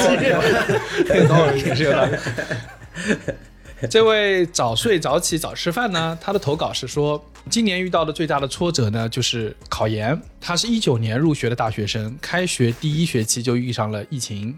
哎，你看这个，他说基本没有体验到正常的大学生活。我觉得呢，他很有意思，是一九年入学啊，所以他不是完全没感受过，他感受过半年。哎，对，这个很要命，你还不如 让他不知道。不是，就让他感受过好，然后戛然而止。然后上帝就在你眼前遮住了脸。这已经是最惨的了。对，然后他说，但是他们毕业的时候呢，又遇到了最难的就业季啊！现在大厂都不招人，如果你没有三次以上的这个实习经历啊，你根本都找不到工作。他也是史上最难的考研季啊！他给的一个数据是说，今年总共的大学毕业生有一千万左右，考研的选择考研的有五百四十八万之多，超过一半我。超过一半啊。对，然后疫情的时候封了校门，然后他也不能出去，这件事情对他的冲击非常大。他说他本人也是一个不那么学无术的人啊，呃，导致呢他在一边考研的过程中，还有一门专业课啊，呵 呵还在重修呵呵 啊。这门专业课叫做电磁场和电磁波，这门专业课可能很难啊，大家可能有共鸣的可以在评论告诉我们。他说现在还有三十天，他不知道这个大学过了个什么，但他还在不断的一边重修一边考研。这个大学生活怎么这么悲催？我感觉这位同学的留言投稿跟上面那个你扣的同学有点像是一个就是遗憾的展开版，尤其是你针对这几年的学生，就大学生而言，他们可能遗憾的不光光是一些节点啊，甚至他们可能整个大学四年过得都有点不太对劲。对，就是如何开导你扣呢？就是你扣，你一定要接着听下去。你看后面一个人是不是啊？比你还惨。咱没有一年是正常的。就是你扣要习福啊，啊，对，我觉得这个佛家讲这个说如何宽解自己内心的焦虑，或者是宽解自己内心的这份郁结啊，一个很重要的点就是见众生啊，嗯见众生。我的认知是一个很重要的。可以缓解你的原因，是因为发现哎还真的有人比你更惨，自己觉得嗯好像还可以啊。对，看遍世间的纷繁复杂。但是这位同学，我觉得是的，就这一批大学生，他们遇到了一个很难的、很艰难的大学状况，是我们本来对我而言，我会觉得大学是一个非常自由、非常释放自我、获得一种属于自己的成长的那个阶段。他的确好像感觉彻头彻尾没有赶上。哎，我感觉学长如果作为一个学校的老师，应该这几年见到这样的学生和状况应该是不少。嗯，就是我，因为我一直在学校嘛，啊，所以他们的啥状况我都见过了啊。那这种状况实际上是他讲的也是事实，确实也有倒霉的部分，那就是他多重因素的叠加哈、内部的、外部的因素叠加，然后导致他们的这个学学习没有办法很正常的展开。但是从反思的角度去看，就是他一定要为他自己的缺失要有足够足够大的警觉。就是它不是缺失了一件小事情，他提到了这个电磁场和电磁波啊，我连这个题目我都觉得很难啊！不要不要说这门课了，是听起来听起来是有点恐怖。对，你说这个电磁场和电磁波是两件事儿还是一件事儿？是我只记得这个法则，拿手一卷就比个赞，我也只记得这个了，就是到底是往哪边转，是不是？都都不记得了。所以他的这个遗憾啊，那遗憾是他还有这个有那么多的竞争者，然后有那么难的考试要去应对，然后有一门课还要去完成。我觉得这个不是他最大的遗憾，最大的遗憾就是相对封闭的学习状态让他丢失了大学中我觉得最重要的部分。就最重要的部分就是青春梦想，就是和那些同龄人在一起，嗯嗯嗯，有点傻对对，有点困，有点无知，有点冒昧，但是却充满了人生中可能最伟大的一段生命力。所以大学当中特别重要的部分，那这个原来香港中文大学的金耀基教授，他说大学里面有四个 learn，呃，就是有四件事情需要学习。第一个叫做 learn to know，啊，学习求知。嗯嗯。第二个叫 learn to do，啊，学习实践。做一件事情其实是另外一个维度的挑战啊。learn to live together，相处，学习与人相处啊，因为这个世界上。你跟你喜欢的人在一起不叫相处的，跟你喜欢的在一起叫浪漫啊，跟你不喜欢的人在一起叫相处。而这个问题是你需要去面对和解决的，你需要去适应的，你需要不一定能够消弭跟别人的矛盾，但是你可以把这个矛盾管理到你们能够合作的程度。那最后一个叫 learn to be，叫学习成为你自己。这四个维度当中，学习知识、学习实践。学习相处和学习成为你自己，那毫无疑问是学习成为你自己最最重要，而学习知识最不重要。那所以你这个问题的提出者啊，尽管他的这种情况我饱含同情，他们是被这个环境挤压到呃有肉身和精神之痛的人，但是从他的提问当中，我感觉到他判断的那种遗憾来源于知识，嗯嗯，和现实的机会，他没有判断出。他在这四年中，如果被一群挤压之后，他丢掉的最关键、最关键的是什么？他要意识到自己丢失的是如此大的一枚钻石，他才会在未来的生涯中尽量去弥补啊！所以，那种跟人相互协作、向上生长、冒失而冲动的青春，是最大的惋惜。一个年纪做一个年纪的事啊，一个环境里面有一个环境的际遇，这个是。嗯，怎么说呢？就是你在某一个阶段没有了，可能就很难去找补回来的。具体的来说，就是大一的时候，我会跟大家在半夜十二点钟开车到实验楼里面去捉迷藏。就这个事儿，我实话说呢，就是在之后再也做不到了，对，再也做不到了。你可以发动你们部门的所有人跟你在公司捉迷藏，啊我相信他们会听你的，包总。命令大家找你。现在大家自动的会在这个公司里面跟领导捉迷藏，那 也是很有可能的。领导说：“来了吗？到了吗？到了吗？哈，到了，到了，到了。你没看见吗？还没看见吗？啊，对，今这是今年的一大特色。对，哎，我是觉得今年这一届的大学生，就像这位早睡早起的朋友一样，一九届、二二年、二三年毕业的朋友，他们特别像是被迫绑着在往前推的一波人。他们原本是在你最能够释放自我、最能够寻找自由、去构建自己个性的年纪里头，被无数的以变数给裹挟，然后突然有一天。你被捆绑的双手一解，然后你发现你就得直接去去社会上去磨砺了。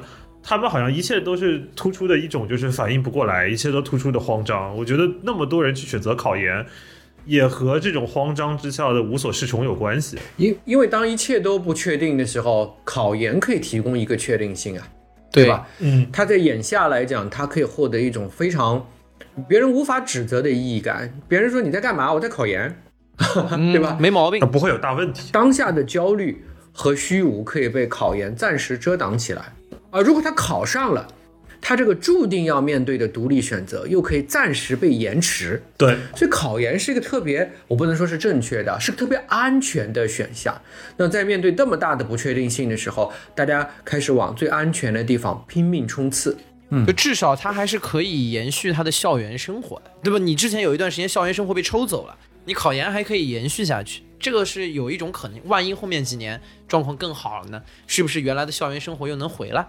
有这样的一些的可能性在。嗯，哎，但是如果承接这个往下聊的话，其实可以稍微帮这位朋友开解的点是在于说，考研这个东西是可以二战的，所以 三十多天还是三百九十多天，这个 都可以，也不用包袱太大，对吧？尽人事知天命。我我跟你说，明明年毕业生一千万，加上二战的，加上明年要考的，只会明年可能更急，再挤下去，二胎那一波人也开始考了。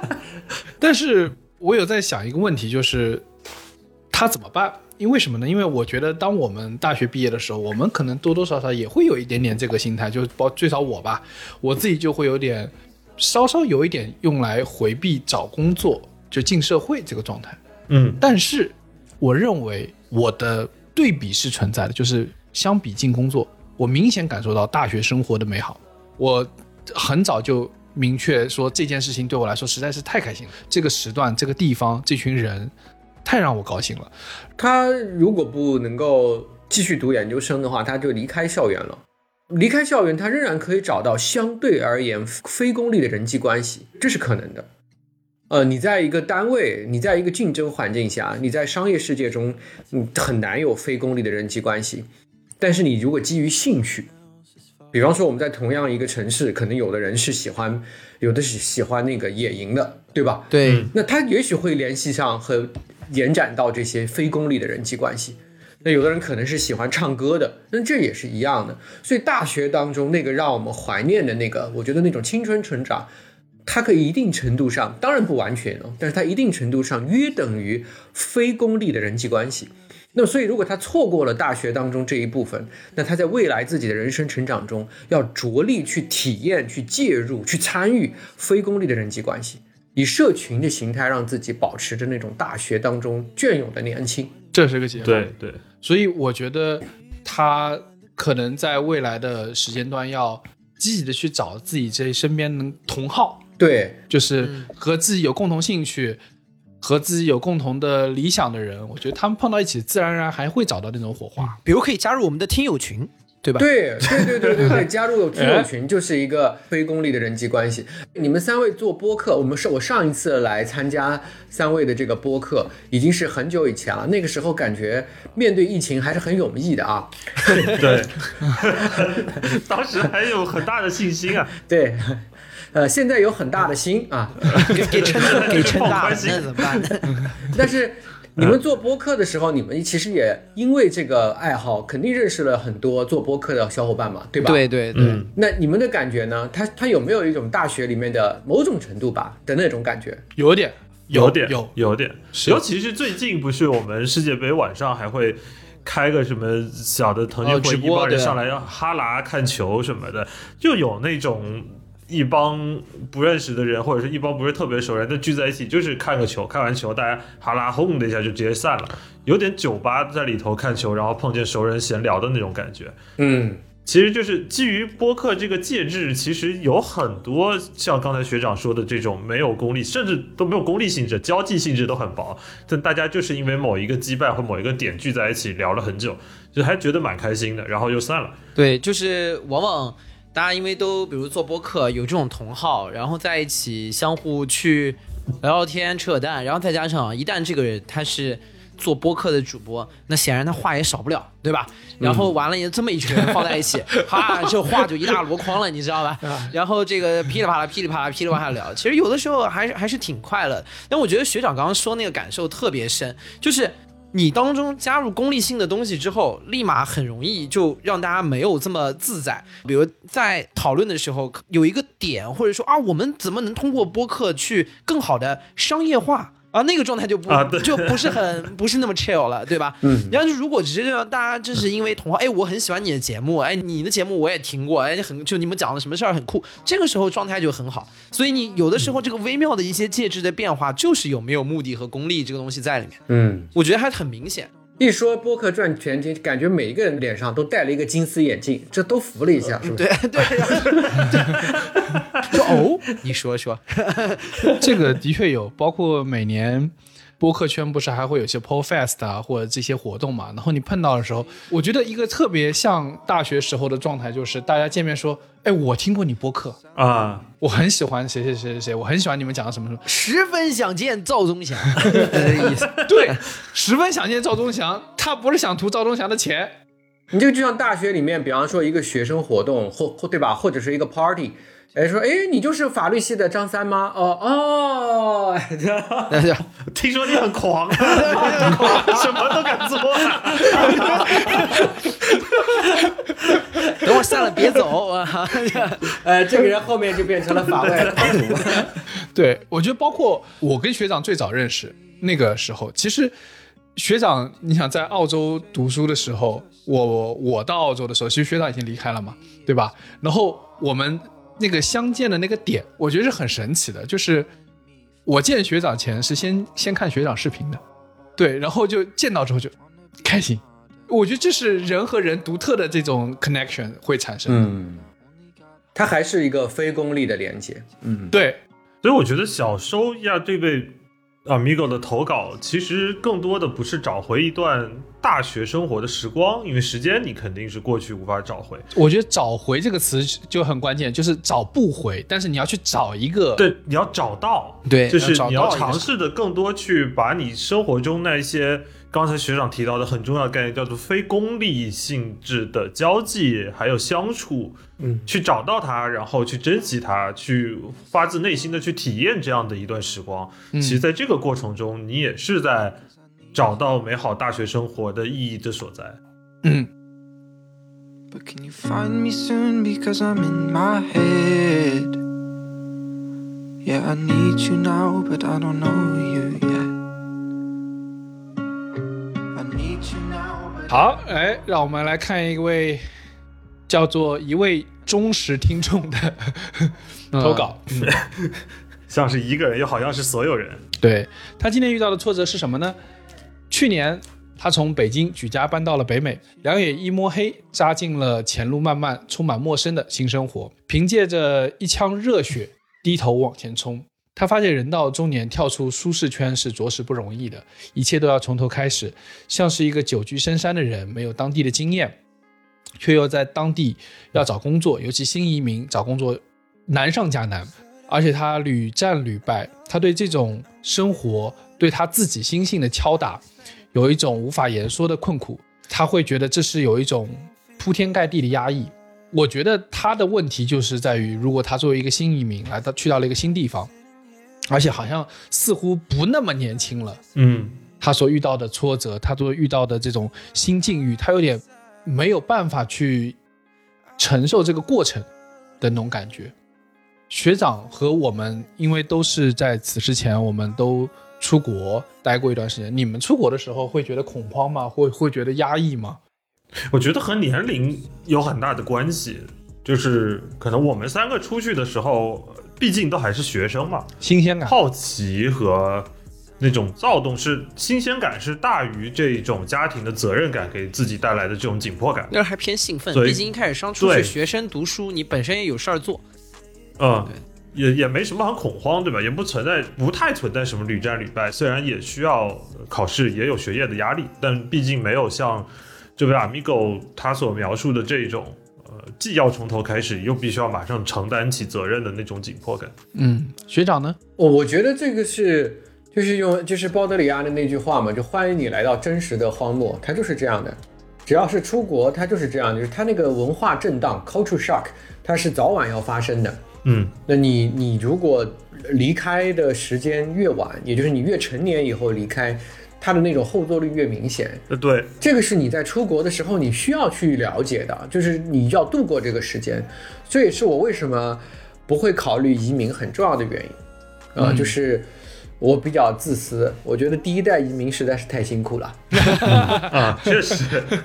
但是我觉得有一件事情的共性可能会想提出来跟学长聊一聊，就是有很多人在无论环境的变换或者是状态的变换所导致的这种 shock，无论是 culture shock 或者是生活上的变化，我们自然而然都会在事前做心理预期，说可能会不好过，可能会难受的点。但是绝大部分的人他会发现，他实际上落到那种情境以后，所带来的那种压力和压迫感，会比自己的预设严重很多，会有很多你想不到的情况，有想不到的那种失落。那这个时候所带来的这种生活上的压力和心理上的负担，该怎么去去调整？我我理解应该不太能够去克服，因为你一定会经过。那怎么去调整这种心态呢？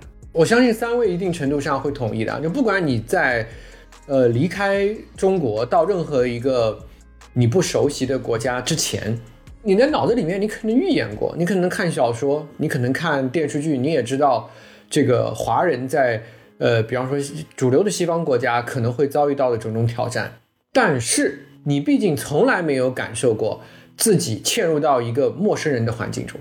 也就是说，你和那个环境那种由衷的真实感是很难建立的，那种感觉你是这一生从来没有过的。对，有的人对那种陌生的、无法跟当地社会发生链接，就是我我可以在当地有很好的工作，我可以有当地人的朋友，我可以在这个地方升官发财，都有可能的。但是我是一个外国人的这种感觉是不会消失的。异乡人，就像比方说，我如果我住到了一个朋友家，对吧？然后我住了很长时间，我都住了三年了，但他家里面的所有的生活起居我都很熟悉，他家里面的人可能对我总体上来讲也非常友善，嗯，但我不会把它当家。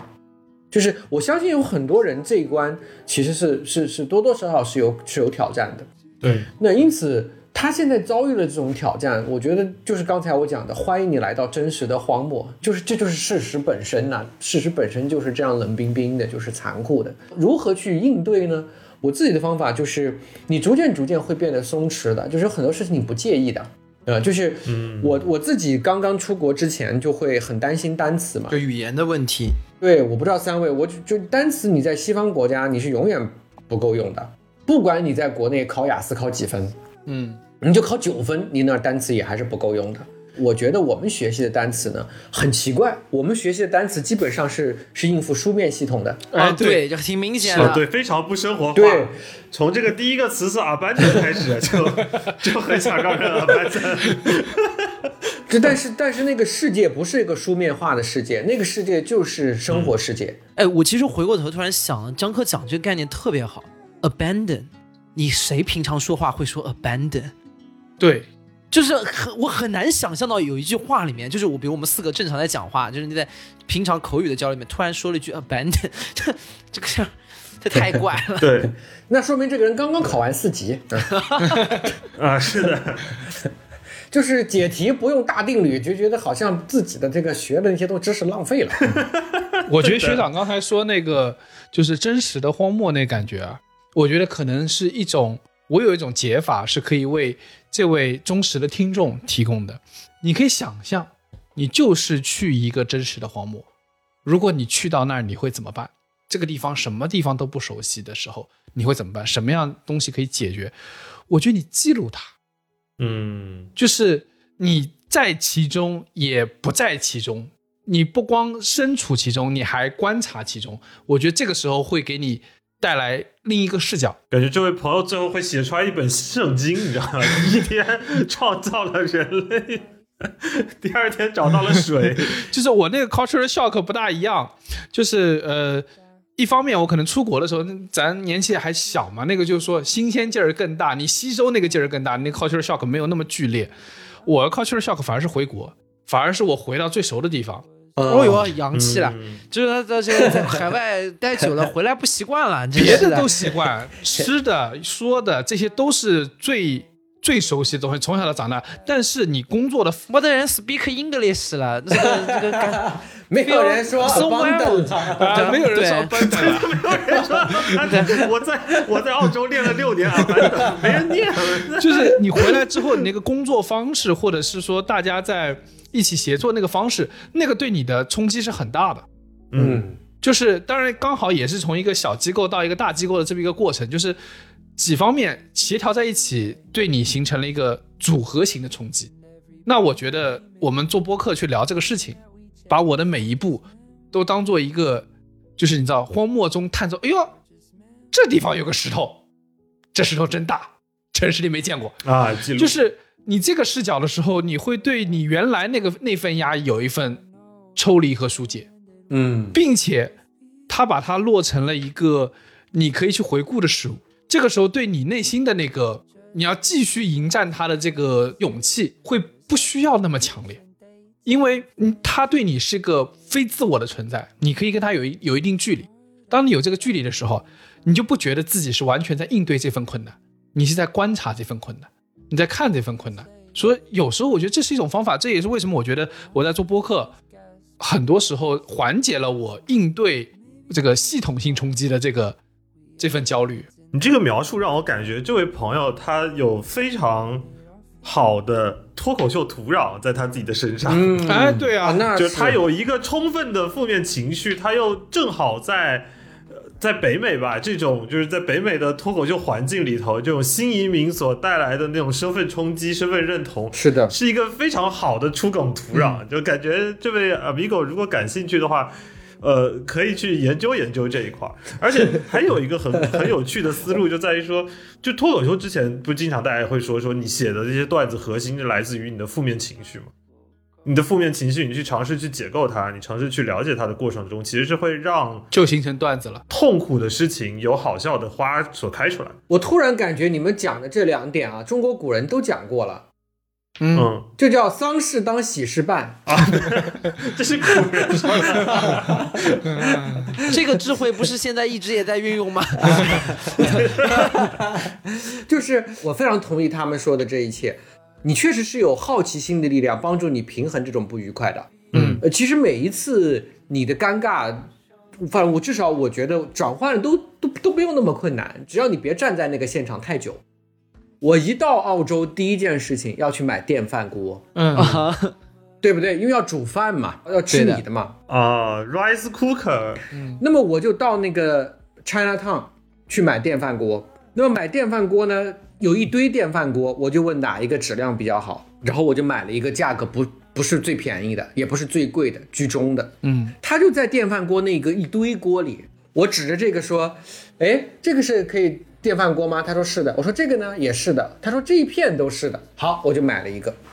买了一个回来，发现呢，哎，这个电饭锅跟我以前见过的电饭锅多多少少有点不同。有点别致。因为以以往的那个电饭锅，它都是个金属内胆嘛，对不对？对，我怎么感觉我这个电饭锅是个陶瓷内胆呢？哎，哦我说我说这个这个高级的电饭锅价格也稍微贵一点，对吧？好，然后我就开始用它正常淘米，就开始煮饭，煮了两个多钟头没煮熟。后来发现这个锅是煲汤的，对，而且是慢煮锅，我也买过这个锅。啊，是那种瓦罐，慢煮锅。那后来我跟你们说，怎么办能够用这个慢煮锅煮饭呢？就是每天早上出门前 把它煮上，煮上。就要煮上，晚饭回来的时候可以吃了。八个小时 精心炮制，哇，这个饭可太高级了。学长，中国低温熟成米饭第一。我这样饭煮了两天之后，我当天就去 China Town 买了个新的便宜的，那个便宜的就是我们一般意义上的电饭锅。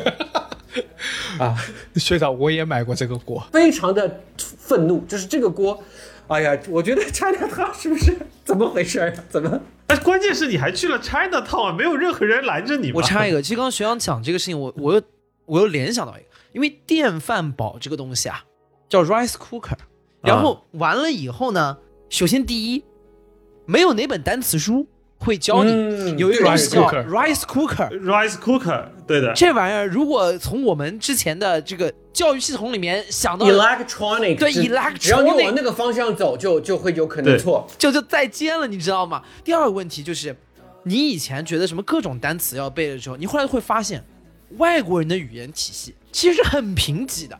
就是电饭煲这个东西啊，它只能叫 rice cooker，它没有办法造出什么更高级的词，它就是谜底就在谜面上。就是煮饭的，其实它的英文里面的电饭煲直译过来就应该叫煮饭器，你知道吗？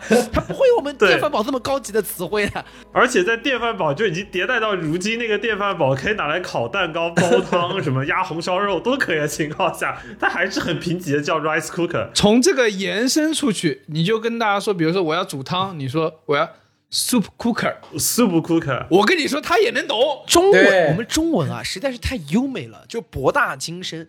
我们会有，比如说我举个例子，随便讲，比如我们会有东西叫捷径，你看这个东西一听捷，对吧？便捷，径就是想它就是 shortcut，然后这玩意儿你一听这玩意儿，对吧？它就是把这地方往这剪就短了，完事儿。短切，然后它就会变都是只给，短切都是只给。对，对就只给，就你会发现外国人的词就是他一点都不高，至少在词上面可能不一定有那么多高级的地方，嗯就是说到底也就这么回事儿。哎，所以我感觉就是像外国人学中文，普遍会抱怨的一个点，就是说中文的词、语调、音太丰富了，学不过来。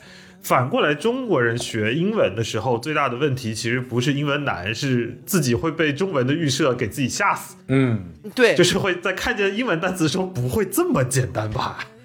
应该没这么简单吧？我说回那个学长那个煲汤那个锅啊，重点是我那个慢煮锅我也买过，我非常坦诚的说，我不是为了煮饭去的，我的确是拿它煮汤的，但我要跟大家说一句啊。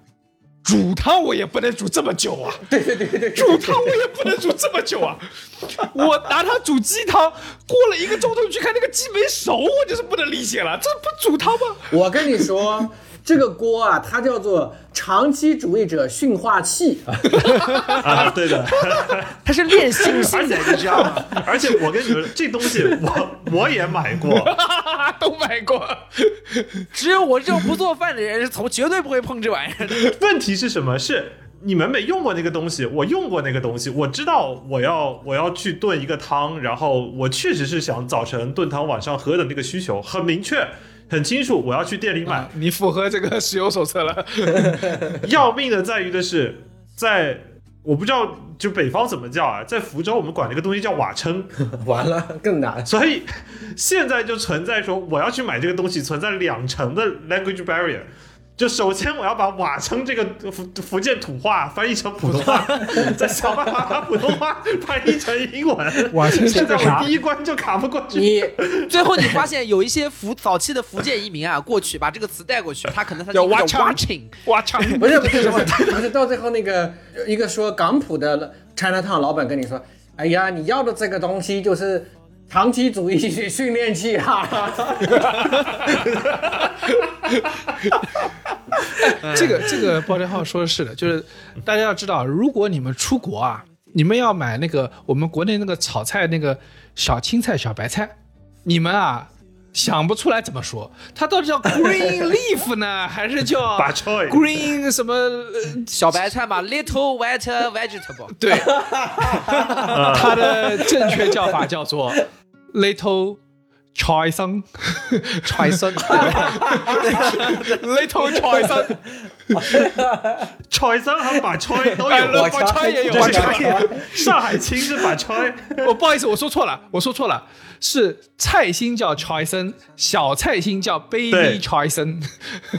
Baby 财生，财财生，跟这个提问的小伙伴说，就是要有这种放肆的娱乐精神。对，其实你只要别被那个锅呀一直困住，其实跟我们前面那个同学是一样的，就是不要把锅变成一个属于自己的悲惨剧本，说完了我第一天来买的就是这个锅，啊，这个锅我也买不了，后面就完蛋了。饭以后要煮十个小时，我现在还怎么活？还要煮你只要别十个小时，听起来是个灾难。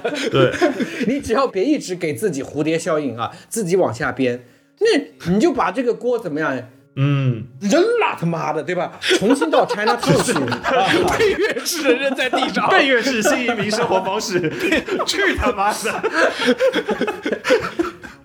对，就过去了。然后你这个回国以后，成为你的那个脱口秀的段子、小说当中的素材，或者跟朋友们交流的谈资。他，你就在那个荒漠当中，把自己变成了个绿洲，所以这个心态的调整是极重要的。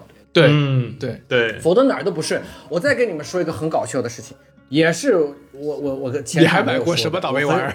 我很我很少跟人说，我去那个莫大有一个叫做二十四小时的那个 computer center，啊，嗯，靠近校园中心的位置。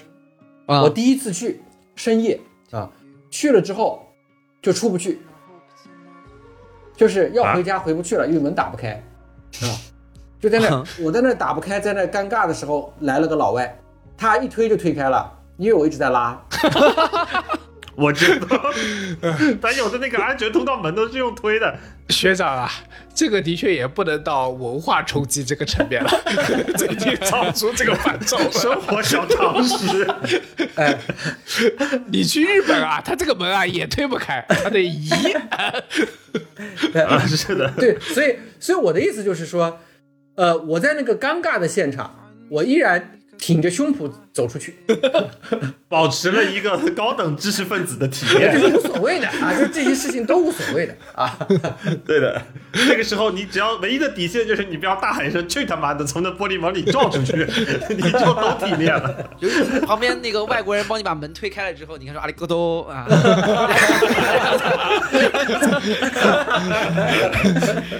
我我确实没有那么机敏。然后这位投稿的忠实听众啊，他最后也告诉我们，在他投稿里面说，他之前也在国内大厂和金融机构工作过，所以他对我们在节目中讲的很多事情都感同身受。他也是山东出来的小镇做题家，特别喜欢夕阳那期节目，然后也感受到我们在忙碌中做节目的困难。他说他真的能感受，因为他的确以前就这么忙。但是我觉得现在他到一个新环境了。他到一个新的、可能陌生，但是也有充满挑战的这么一个新环境之后，他原来都能把大厂和金融厂，对吧，应付的这么好，嗯他没有理由不能应付这个北美的一个新环境。嗯，I'm floating in a violet sky. I'm okay. Well, maybe 哎，那我们来到最后一位今天的投稿的 amigo，他是来自加拿大摸鱼分组渐渐明晰同学啊。他的小挫折是，他说他非常喜欢《老友记》，嗯、他相信，呃，有一句话叫做“老友记”在说结婚前朋友即为家人这句话。对他而言，这部经久不衰的情景剧是陪他走完了在加拿大两年的留学时光。去年七月份，他因为工作的原因离开了原来的小镇，去到了多伦多，然后发现好朋友脱单了。嗯，于是那句警言在他脑中就嘣响了一下，发现朋友们原来也有自己的生活啊，然后他们那个生活轨迹会渐渐的分叉开去，他自己和大家的关系会慢慢的淡去，因为朋友有女朋友啦，啊，不会再跟他玩啦，对不对？啊，跟他玩有什么好玩的？当然是跟女朋友玩比较好玩啦。所以，所以他有个担忧，他说，面对一个人和一群人的分享内容，终究还是有差别的。我想大多数人应该都不希望私人电话的同时会被两个人接听，而不知道从何开始就被两个人接听，他也没有办法阻止。所以他想问，是不是再好的朋友，也不能走到最后？天下是不是没有不散的筵席，最后都会各自分开？这个也很细腻啊，也很细腻。哪哪个再好的朋友会走到最后啊？你们是要走到最后干什么呀？这么说也对。对的，我在想对的，我觉得走到最后要干什么，这个其实要干什么呢？可是小时候金庸看多了，不能同年同月同日生，要一起死。说大哥联系不上了，因为大哥结婚了，现在只有三弟和我了。对，再过几年，三弟也要结婚了，只有我了。他不会因为这种情况，呃，报复性结婚吧？我去，你结了婚，这个这个 这个有点读小气。哎，不过呃，我我觉得这种呃疏离感其实是存在的。我觉得可能朋友有脱单了是一个可能不会那么显性的事情，但是基本上到我们这个年纪，离开不同地方，或者是朋友结婚生子了，这种疏离感就特别明显了。对，呃，确实身边的朋友就约不出来了，或者说他他还是愿意跟你保持这样的交际，但是他确实因为更多的家庭事务、更多的家庭情感上的责任，他脱不开身了。嗯，对，你没有办法再像以前的那样的好友的模式去和大家交际的时候，其实是会有那种失落感。我之前呃见一个非常好的高中同学，然后他也生孩子了嘛。他首先跟我提说，就是如果我们要约一个时间吃饭，呃，很难约。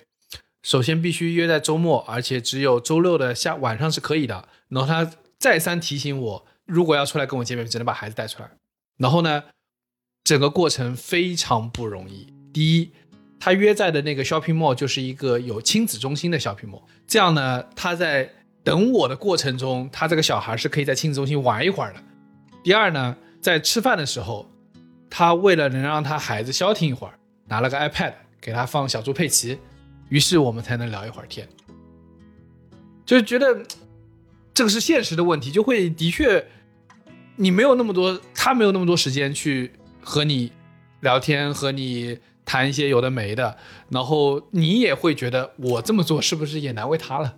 久而久之，就是会有很多朋友在你生活中慢慢的分开，慢慢的淡去。我觉得这是一个常态，的确也是很多人需要面对的。学长会有这种担忧吗？因为我对这个世界的分离本身就就有很足够的心理准备，嗯所以还好。呃，就是我觉得这个疫情当中，它也给大家一个很大的感受，就是你见到了这个确定性非常非常低的现实状况，但这本来就是世界的真相嘛，是吧？成住坏空是世界的真相，就是一切在变化是世界的真相。嗯所以你如果把本来在变化的东西想象成不变的，你本来把原来在河水当中流动的东西想象成固体的，而它事实上它不是，啊，这是痛苦的来源。那你会说这样的想法会不会特别消极呢？我觉得我非常不是，这种想法特别积极。所以你对你的周围的关系，那些还非常亲近的关系，你就会愈发的要去珍惜它，要去呵护它，要去在意它，因为你你明明白白的知道这个快乐是短暂的。它会离我们越来越远。那所以你愈发的对于你周围的所爱的人们会极尽呵护和照顾。所以我我自己没有这方面特别大的困扰啊。当然，另外一方面跟我们前面聊的那个话题有关，就是你需要把独处的能力看成一个人生的战略能力来提前培育。对就是因为这天总会抵达的，总会到来的，以各种各样的方式。嗯而且客观上你不可能是前一个朋友跟下一个朋友衔接在一起的，对，你中间一定会有一段时间没有新朋友，老朋友联系的也少了的那种孤独感会侵蚀上来。我们保持着期待，呃，总会有新世界在远处等着我们，对吧？呃，它可能同样灿烂，同样精彩，但是你要为这一切不不到来做好准备。我好像记得著名的演员陈瑾老师他提过一段话，他就说：“自由就是一个人孤独的站立。”呃，我觉得真是这样的。那甚至说这个概念应该更扩大一些，就人生就是一个人孤独的站立。嗯所以，嗯，你得为孤独的站立做好准备。这种准备包括对现在的群居的状态、欢愉的状态保持足够的珍惜，嗯，同时为必然要抵达的那个孤独的站立做好心灵储备啊。所以，我相信绝大部分人在疫情之前对这段话可能会有认同，但很难有感受。但是你疫情经历过了，三年完成之后，对这段话你应该不仅仅会认同，而且你有感受。而且是武汉和上海以及很多地方的 朋友们，会在不同的街上有不同的感受，。有的时候人和人之间就会被动的，就是被被分离了，对吧？那嗯，也不由你的主观能动性所能去改变，所以这个它能带来的因素可多了，不只是什么人生际遇的这个变化，还有很多的不可抗力。就你与这种不可抗力去较劲，其实没有意义的。其实我觉得，嗯，但是像你们现在做的这个东西，就是这么一个呃播客，幸运三位小伙伴，你们也不在同一个城市，对吧？嗯，对，我们今年互相还没见过。对，真的真的，哦，他们你们俩见过吧？我我跟李。挺是见过，我是衔接我们在场的 宇宙的中心，这个四位，呃，三呃，我们在场的四位，就是我都分别于剩下三位见过。哎，我没见过江科啊、啊，对对，对你没有，你们都啊没来江科见过北京。今年没有人能见到江科啊，今年没有人能见到江科。就没有人能去北京。但是但是用这样的一种方式，它是非常好的去维持着本来是注江分隔的友谊，对吧？嗯它却以这种方式，所以就还是要对未来的这种可能性保持畅想吧，以及你愿意去为这种连接做些什么。嗯，嗯嗯，其实即使流逝了也无妨。我觉得到这儿可能甚至可以回归到第一道题，就是那位从来没有参加过毕业典礼的朋友一样，但他一定会有一个有趣的学生时光或者回回忆点。对，哎，其实你这说的是对的，就是你要，你可以创造一种连接，但是你不要会因为它不出现，会因为它消失而感觉到过度的悲伤，而对它有充分的准备。对，对，毕业会有毕业典礼，但大部分的友情是不会突然有一天你很严肃的跟他说我散伙典礼要跟你绝交，不可能会有这样的。嗯，对，大部分的友谊，割席古哎 古人这样很有仪式感。你看，我要跟你绝交，还拿着席子来，我割席。对，现在没有这个仪式感了，很多友谊就是这样默默的就这样消失了。嗯，那这个时候认清人生是在不断往前流的一个过程中去创造这一种连接，或者是说保留好这份回忆，勇敢往前走，都是一个注定要形成的客观条件下对自己一个很好的伴侣。嗯之后也又也不知道会怎么着呢，说不定会形成一种循环。像我们聊着聊着呢，又聊回了第一题，对吧？生活也是这样。对的，哎，你也可以让你的那个朋友不断的听，凑近点看，这样你们呢就终归有一个链接会一直存在，厉不厉害？对的，对，好，今天就回答完七位 Amigo 的投稿，他们的小挫折。希望今天我们三个以及熊浩学长给大家的一些小小的建议和小小的解法，能够为你开阔一点点视野。然后我们也非常感谢学长今天的到来。非常感谢谢谢熊浩学长。长，谢谢大家。但是我最后说一句话，我最后说一句话，就是我觉得可能最安慰大家的，不是我们有很多答案，而是我们有很多困惑的。嗯啊、是的，，千万不要把我们想象成 Mr. Answer，然后我们有答案啊。